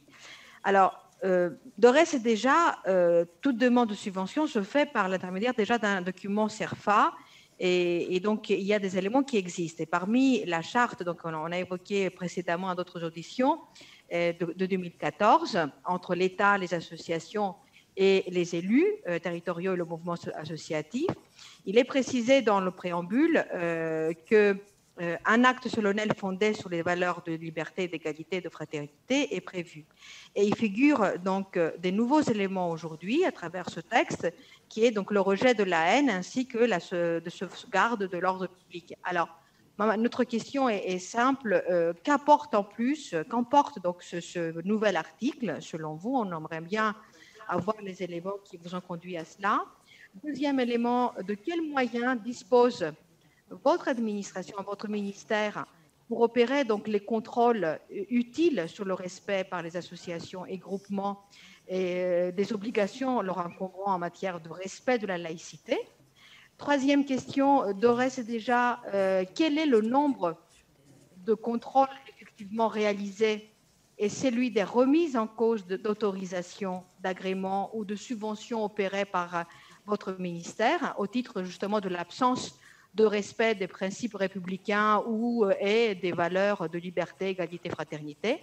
Et enfin, quatrième question, qu'apporte de modifier le Code de la sécurité intérieure pour limiter et lutter contre les, liations par des groupements portant atteinte par leur fonctionnement et leurs activités à la légalité, à la légalité républicaine.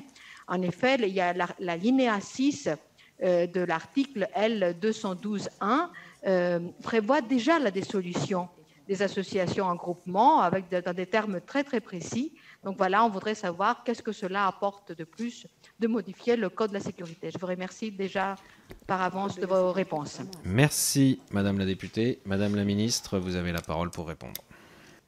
Alors, je vais répondre euh, en partie à votre question, Madame, parce que euh, effectivement, moi, je réponds sur l'article 25, donc la modification du code du sport, euh, et effectivement, ça concerne les associations. Donc, pour nous, ce qui est important aussi, c'est que dans le descriptif de ce CERFA, il y a un, un, ajout qui est, à notre avis, très important, c'est la protection des publics qui a été érigée en valeur de la République, finalement. Et c'est sur, sur, c'est en ce sens que pour nous, ce, ce, CERFA au niveau associatif est important parce que ça permet aussi euh, de fermer les structures lorsque euh, toutes ces valeurs de la République ne sont pas respectées. Mais au niveau fédéral, c'est là que le ministère des Sports et le Code du sport ont un grand rôle à jouer, puisqu'il s'agit euh, effectivement d'un véritable contrat. À ce moment-là, pour les fédérations, ce n'est pas un CERFA avec une case à cocher, mais un véritable contrat avec des objectifs. Et Monsieur le député tout à l'heure demandait est-ce qu'une stratégie, inciter les fédérations à avoir une stratégie sera suffisant Effectivement, il ne s'agit pas simplement de leur dire ayez une stratégie, mais bien de définir avec elles un contrat qui va porter sur trois thématiques. Actuellement, nous le travaillons avec euh, l'AFNOR, euh, qui euh, nous aide et aide les fédérations à avoir un référentiel qui s'appelle un. C'est une norme interne à l'AFNOR qui s'appelle l'AFNOR SPEC. Qui permettra d'ici l'été 2021 aux fédérations et aux ligues professionnelles de nous garantir euh, euh, l'intégrité des organisations sportives, donc de leur propre institution, l'intégrité des, des, euh, des compétitions sportives qu'elles organisent et également l'intégrité pour les pratiquants qu'ils accueillent. Et là-dedans, il y a différentes thématiques. Donc, elles auront une table des matières à remplir. Donc, c'est des orientations ministérielles qu'on leur donne. Elles-mêmes, elles se proposent euh, d'aller euh, jusqu'à un niveau 1, 2, 3 ou 5. Et puis, euh, il y aura des rendez-vous réguliers, un dialogue de gestion très poussé entre le ministère des Sports et ses fédérations pour voir dans quelle mesure elles respectent ces normes et puis dans quelle mesure elles font encore plus, elles vont encore plus, loin que ce que euh, que le rôle qui, euh, dans l'imaginaire collectif, leur est imparti, c'est-à-dire d'organiser une pratique sportive, si elles vont plus loin et qu'elles ont un rôle sociétal beaucoup plus fort, eh bien, elles pourront aussi euh, avoir plus de financement, elles pourront jouer, un rôle plus important dans les différentes politiques publiques que les, les, différents ministères, pas que celui des sports d'ailleurs, veut mener à bien et, et auquel le sport pourra être utile. Donc euh, voilà, ce n'est pas simplement euh, les inciter à avoir une stratégie sans aucun regard dessus. Au contraire, ça va être euh, vraiment le travail de nos agents du ministère des Sports de les accompagner pour définir cette stratégie, de l'évaluer avec des indicateurs et de voir comment ils la mettent en place au quotidien au sein des associations qui sont affiliées à ces fédérations. Merci beaucoup, Madame la Ministre. La parole est maintenant. Alors, je souhaite vérifier parce que je n'ai pas tout l'écran sous les yeux, tous les présents en visioconférence, mais je pense que pour le groupe Agir, il n'y a pas de collègues présents. Non, ainsi que pour le groupe UDI. Donc je passe la parole euh, pour le groupe Liberté et Territoire. Il y aura deux orateurs. D'abord Olivier Falorni, m'a-t-on dit, pour deux minutes, et Charles de Courson pour une minute. Olivier Falorni. Ah Alors, pour deux minutes. Euh, merci, Monsieur le Président. Euh, Madame la Ministre, euh, malheureusement, le monde du sport, on l'a dit, n'échappe pas au risque de, radicalisation à l'image des autres secteurs de notre société. il constitue même un terreau favorable à son développement dans certains cas. Étrangement, vous aviez déclaré en septembre de l'année dernière euh, suite au rapport, à l'excellent rapport d'information parlementaire de nos collègues Diar et Pouya, euh, vous aviez dit ce phénomène de radicalisation aujourd'hui est basé sur des on-dit, sur des choses qu'il y a dans les livres qui paraissent, mais il n'y a pas de données objectives pour pouvoir mesurer cette radicalisation. Alors, euh, certes, c'est vrai qu'il est difficile de, quantifier, de quantifier cette radicalisation multiforme dans, dans, dans, les clubs. néanmoins, euh, des questions très simples. Hein. Est-ce que vous pouvez constater aujourd'hui sur le terrain une montée de clubs communautaires, notamment dans le foot? C'est ce, qu'on nous fait remonter. Est-ce que vous pouvez confirmer ou pas euh, l'infiltration? Hein? Ce matin, on évoquait euh, le risque d'entrisme, on parle du risque du séparatisme, mais qui passe par le risque d'entrisme, et, notamment de, personnes radicalisées dans les sports de combat. Et euh, la question des, pratiques sportives émergentes qui ne sont pas encore euh, instituées, officialisées par le, ministère des Sports, euh, pose un problème parce qu'elles se situent évidemment en dehors des, radars officiels et, sont moins faciles à contrôler. Alors, troisième question, êtes-vous favorable à l'extension du champ des enquêtes administratives de sécurité pour les éducateurs sportifs en raison évidemment de leur lien direct avec des publics par définition jeunes et vulnérables. Merci. Monsieur Falorni, je dois vous dire que votre collègue euh, de Courson ne s'étant pas connecté, si vous voulez parler encore une minute, vous pouvez le faire. Et je tiens à bah, préciser que... En tout cas, Vous avez Mm. semé le trouble auprès des collègues parce qu'on a cru un instant que vous présidiez l'Assemblée nationale. Bon, uniquement quand elle est vide, je dois le dire, mais euh, en l'occurrence, il n'y a pas d'usurpation d'identité avec Richard Ferrand, c'est juste un- une illusion d'optique. Allez-y, euh, monsieur Falorni. Bah, écoutez, euh, je vous cède la présidence, Monsieur le Président. Très bien, Bah, merci. Madame la ministre, vous pouvez répondre. Oui, je commencerai par euh, préciser qu'effectivement, les nouvelles pratiques émergentes euh, sportives ou euh, qui s'associent au sport, comme le e-sport par exemple, sont des pratiques qui sont intégrées dans le- les études qui sont lancées aujourd'hui, dans l'étude qui est lancée aujourd'hui avec l'Institut des, hautes études du ministère de l'Intérieur et le ministère des Sports pour étudier les phénomènes de radicalité dans ces disciplines. Donc nous les avons bien incluses dans cette étude aujourd'hui. Pour vous donner les chiffres que nous avons aujourd'hui, euh, euh, j'ai devant moi les chiffres de, la date de création des CLIR, le 27 novembre 2019. Sur 380 000 associations sportives, euh, nous avons euh, 127 associations identifiées comme étant en relation avec une mouvance euh, séparatiste. Euh, ça représente 24% du total des structures identifiées comme étant en relation avec une mouvance séparatiste. 29 de ces associations euh, sont ciblées euh, comme, euh, comme étant tenues par l'islam radical.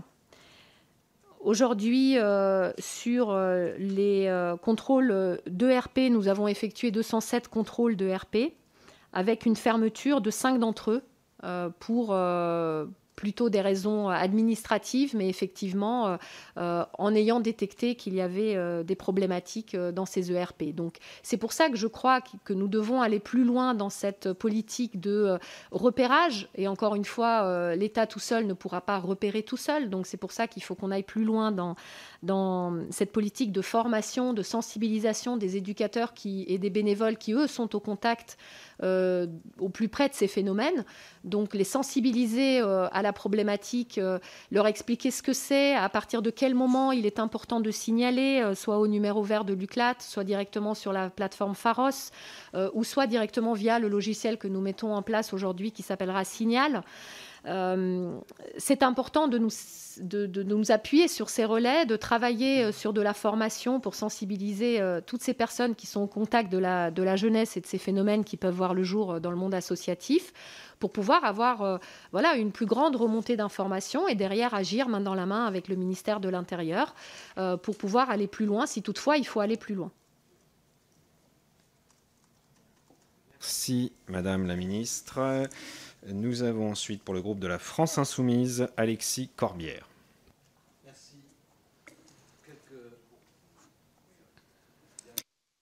Merci, merci beaucoup. Euh, en allant vite, euh, première question, qu'est-ce que ce texte apporte selon vous comme nouveaux outils législatifs? La question a été posée, mais pour vraiment lutter contre l'objectif qui est fixé. Deuxièmement, la question a été posée, mais j'insiste, quel élément d'observation concret avez-vous au ministère des Sports pour constater de manière quantifiée euh, les phénomènes qui sont à la source de, ce texte? Mon idée est la suivante. Si ces phénomènes existent, je l'ai déjà posé à d'autres invités auparavant, quelles en sont la réalité sensible? Qu'ils existent factuellement, la question est de savoir si c'est ultra minoritaire ou si c'est quelque chose qui se développe. Nous avons besoin d'avoir des outils par rapport à ça. Par exemple, j'entends parler du sport communautaire, il existe.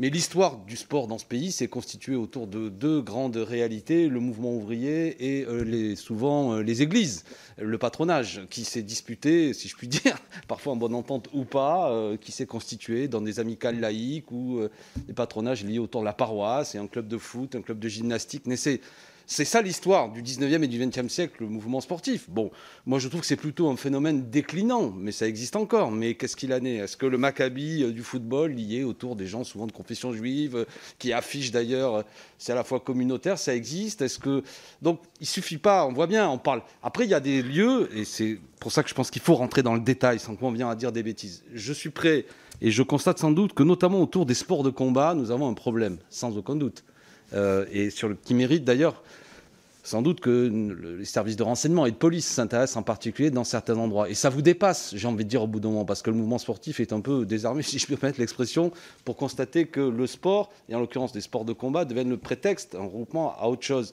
Mais j'ai peur que là encore, comme on travaille peut-être un peu de manière très impressionniste, qu'on ne sait plus très bien de quoi on parle. Pourquoi je reviens à la question précédente Qu'est-ce que vous constatez? Avez-vous des outils? Ce serait dommage que, vous n'en ayez pas euh, complètement.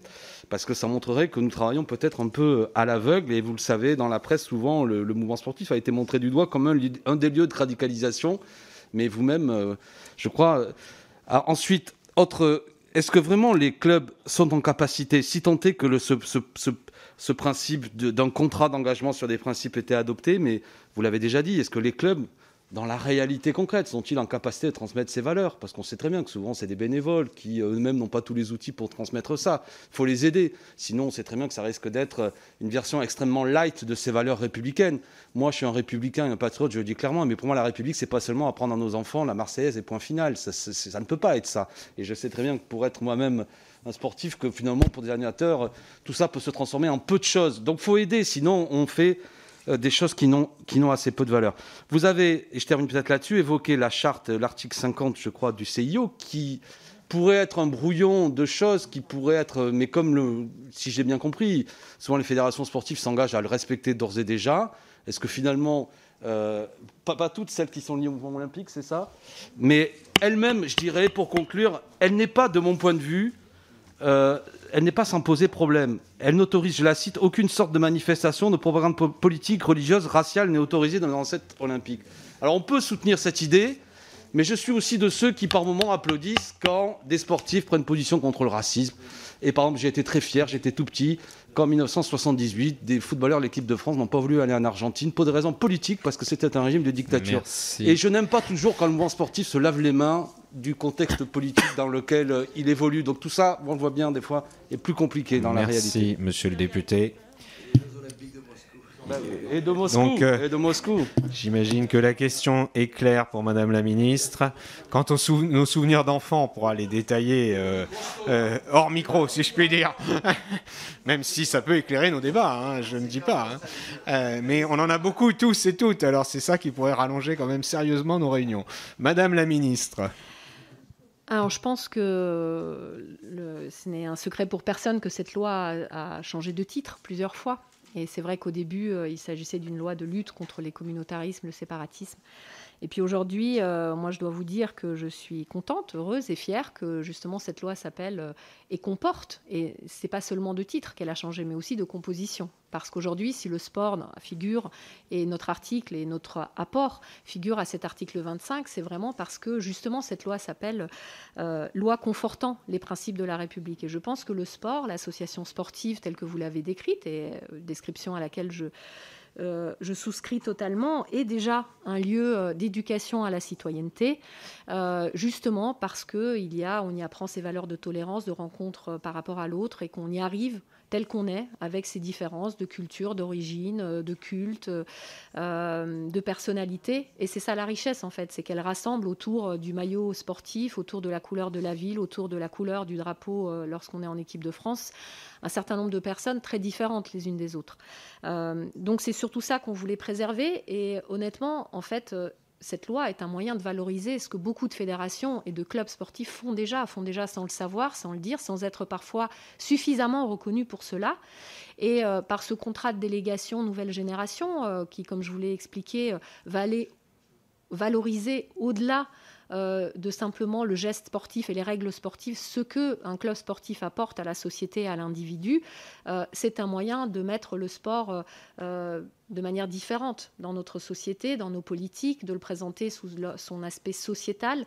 Et je pense qu'on en est tous convaincus, mais malheureusement, voilà, y compris les acteurs sportifs ne se sentent pas assez reconnus sur cet aspect-là trop souvent. C'est aussi une manière d'orienter nous nos politiques vers l'aide de, vers, vers un plus grand soutien des associations et de ce qui se passe en sport euh, dans euh, euh, certains territoires géographiques plus défavorisés que d'autres. Euh, où justement le sport peut remplir euh, à 100%, voire à 200% euh, le rôle d'éducation à la citoyenneté, mais pas seulement, mais aussi celui de rattrapage des inégalités sociales et de, du, vivre en parfaite mixité et ensemble. Et voilà, c'est pour ça que je, suis heureuse qu'effectivement le, le, sport ait pu trouver sa place et que les fédérations sportives, dans le rôle qu'elles occupent en cela, et dans l'apprentissage de ce de ce qu'est notre pacte, enfin dans la représentation de ce que peut être euh, encore plus le pacte républicain de demain, euh, eh bien on puisse valoriser ce qu'elles sont. Effectivement, comme vous l'avez dit, euh, il faut qu'on veille aussi, peut-être dans certains sports, dans certaines disciplines, à ce que, et là je ne veux pas parler de communautarisme, mais plutôt de séparatisme qui peut être ne pas être que religieux, mais être aussi politique ou idéologique. Il faut qu'on veille en permanence à ce que quand il s'agit d'une association sportive, son objet sportif reste l'objet principal et unique de l'association et qu'il n'y ait rien qui prenne le pas, disons, sur un rassemblement de jeunes enfants avec des adultes autour, euh, parce que sinon ça risque d'être effectivement très dangereux pour tout le monde et surtout pour notre jeunesse. Merci Madame la Ministre. La parole est à Madame Marie-Georges Buffet pour le groupe de la gauche démocrate et républicaine.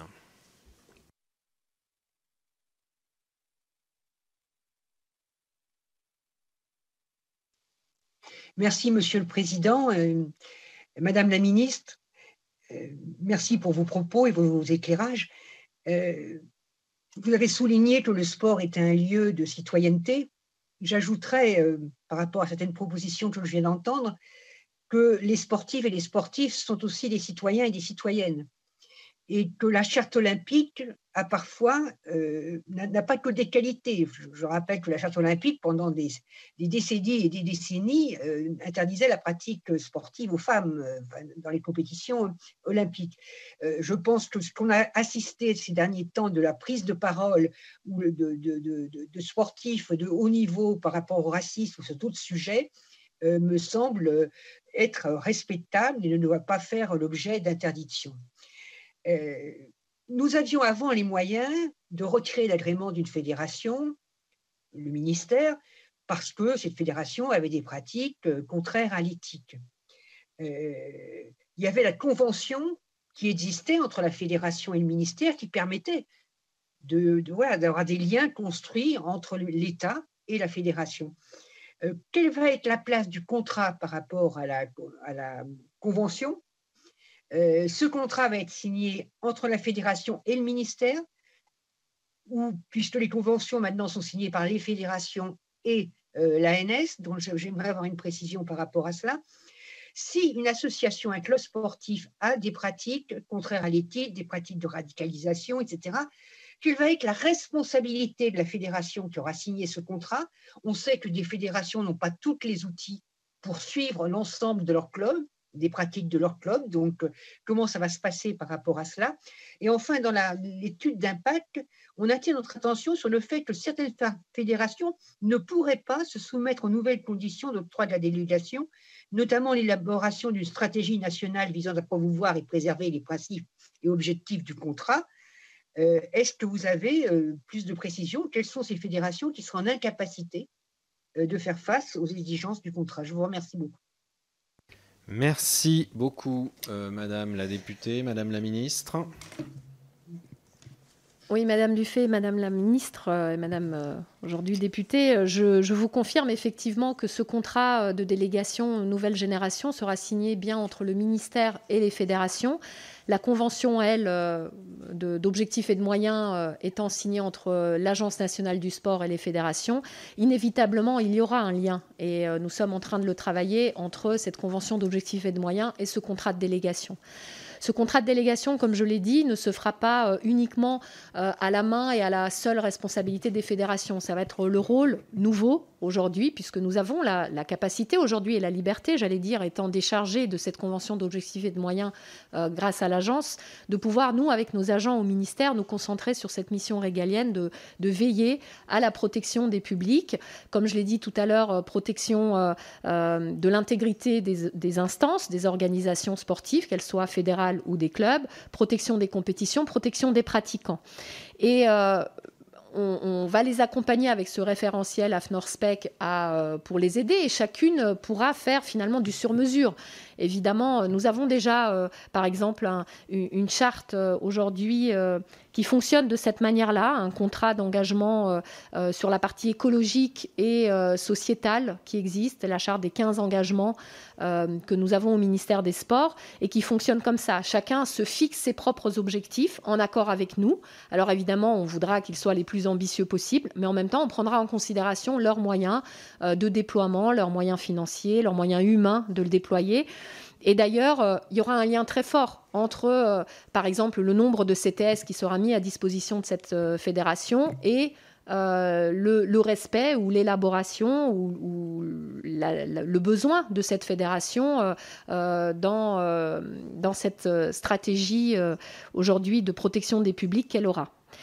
Euh, vous l'avez compris, ce contrat de délégation, et je sais que vous y êtes aussi sensible que moi, euh, ne touchera pas uniquement au principe de la République, mais aussi à la protection des publics, à la lutte contre les violences euh, sexuelles dans le sport. Donc c'est un outil qui pourra être décliné sur les valeurs de la République, sur la protection des publics en matière de violence et également sur la démocratie dans les fédérations.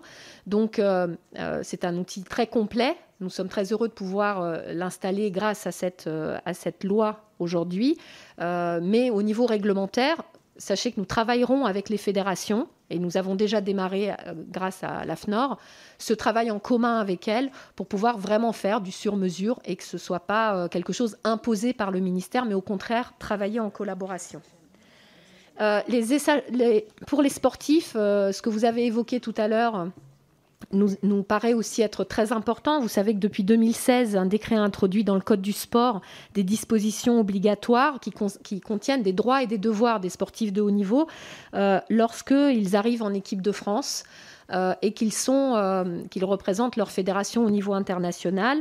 et dans les prochains mois, je vais publier un décret complémentaire pour qu'on puisse intégrer les devoirs des sportifs de haut niveau en faveur d'un pacte républicain le nécessaire respect des symboles de la République, mais inversement aussi la possibilité pour ces sportifs de s'exprimer, comme on, l'a vu euh, récemment sur le terrain de football, lorsqu'ils pensent qu'il est nécessaire de s'exprimer, et surtout qu'ils soient écoutés par les instances lorsqu'ils disent euh, quelque chose d'important.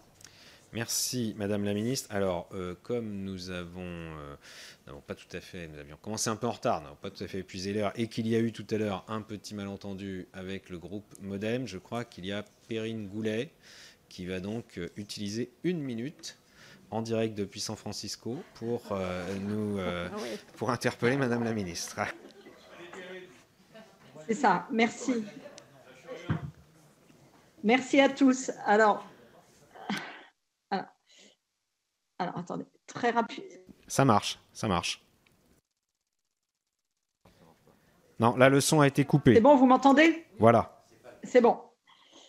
Alors, le, il est écrit dans le. Oh, je m'entends ça fait bizarre.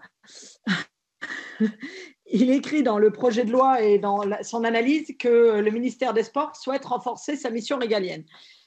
J'avoue, Madame la ministre, que j'ai du mal à comprendre comment on peut renforcer cette mission régalienne en passant d'une tutelle à un contrôle simple via un contrat avec les fédérations et donc, j'aimerais euh, comprendre euh, comment vous articulez euh, tout ça. J'aimerais aussi, et je suis ravie de vous entendre parler de, de charte avec les joueurs professionnels. Est-ce à dire que nous ne verrons plus les joueurs professionnels faire des signes religieux au cours des rencontres sportives? Parce que moi, effectivement, cela m'interpelle. Et puis, j'aimerais savoir, dans le cadre de ce texte que vous nous proposez, Comment concrètement ça va nous permettre de lutter contre les clubs communautaires ou radicalisés Parce que je ne vois pas bien. Effectivement, mon collègue parlait de l'agrément tout à l'heure qui a été donné par une fédé qui serait retiré par un préfet. Je pense qu'il y a là quelque chose d'un petit peu euh, euh, ambigu. Et puis, pour terminer, mon collègue vous a interrogé tout à l'heure sur la neutralité. Je pense qu'on s'est mal exprimé. Nous voulions savoir si vous pensez que la neutralité doit être étendue aux bénévoles euh, qui encadrent les enfants, notamment, pour garantir leur intégrité morale euh, de ces mineurs, donc les bénévoles, les encadrants, les professionnels, pas que les salariés, mais vraiment les bénévoles. Je vous remercie. Merci, merci beaucoup, euh, ma chère collègue. Madame la ministre. Euh, je pense qu'aujourd'hui, le droit et la loi est, suffisamment forte pour pouvoir garantir grâce aux dispositifs supplémentaires que nous mettons en place, y compris dans le monde associatif et spécifiquement dans le monde sportif.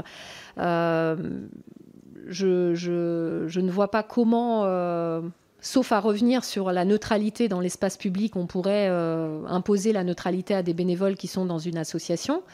Euh, puisqu'il s'agit pour eux euh, voilà, d'être dans un espace public. Aujourd'hui, la loi est ce qu'elle est. si, c'est à vous de voir s'il faut revenir sur la neutralité dans l'espace public. Moi, personnellement, je, ne le pense pas. Je pense que c'est suffisant aujourd'hui de pouvoir illustré par des exemples. C'est vrai qu'il faudra faire attention euh, dans ce qu'on voit à la télé parce que souvent on fait l'amalgame entre des sportifs qui représentent l'équipe de France et qui sont sélectionnés par une fédération délégataire qui, eux, effectivement, seront tenus euh, grâce à, ce, à, ces deux décrets euh, qui seront modifiés prochainement, effectivement, à cette neutralité. Euh, avec les sportifs professionnels qui, eux, font partie de clubs professionnels. Et ceux qu'on voit, euh, par exemple, dans des matchs de foot à la télé, bah, ce pas les mêmes que quand ils sont en équipe de France. Enfin, c'est les mêmes personnes, mais ils ne seront pas dans la même situation. Donc, il faudra bien faire la différence. Euh, c'était quoi la question C'est comment on lutte contre le séparatisme avec cet article et comment on passe de la tutelle au contrat Oui, alors la différence entre la tutelle et le en fait, la mission régalienne, effectivement, euh, je pense que nous renforçons notre rôle régalien aujourd'hui parce que tout simplement, euh, nous avons des agents qui vont pouvoir beaucoup plus se consacrer à ça aujourd'hui, à la protection des publics. Jusqu'à maintenant, les agents du ministère des Sports euh, distribuaient des subventions. majoritairement, aider le CNDS à distribuer de l'argent pour soutenir le monde associatif. Aujourd'hui, l'agence instruit ces dossiers, les fédérations nous aident euh, beaucoup fortement dans la, distribution de cet argent euh, aujourd'hui de, ces subventions.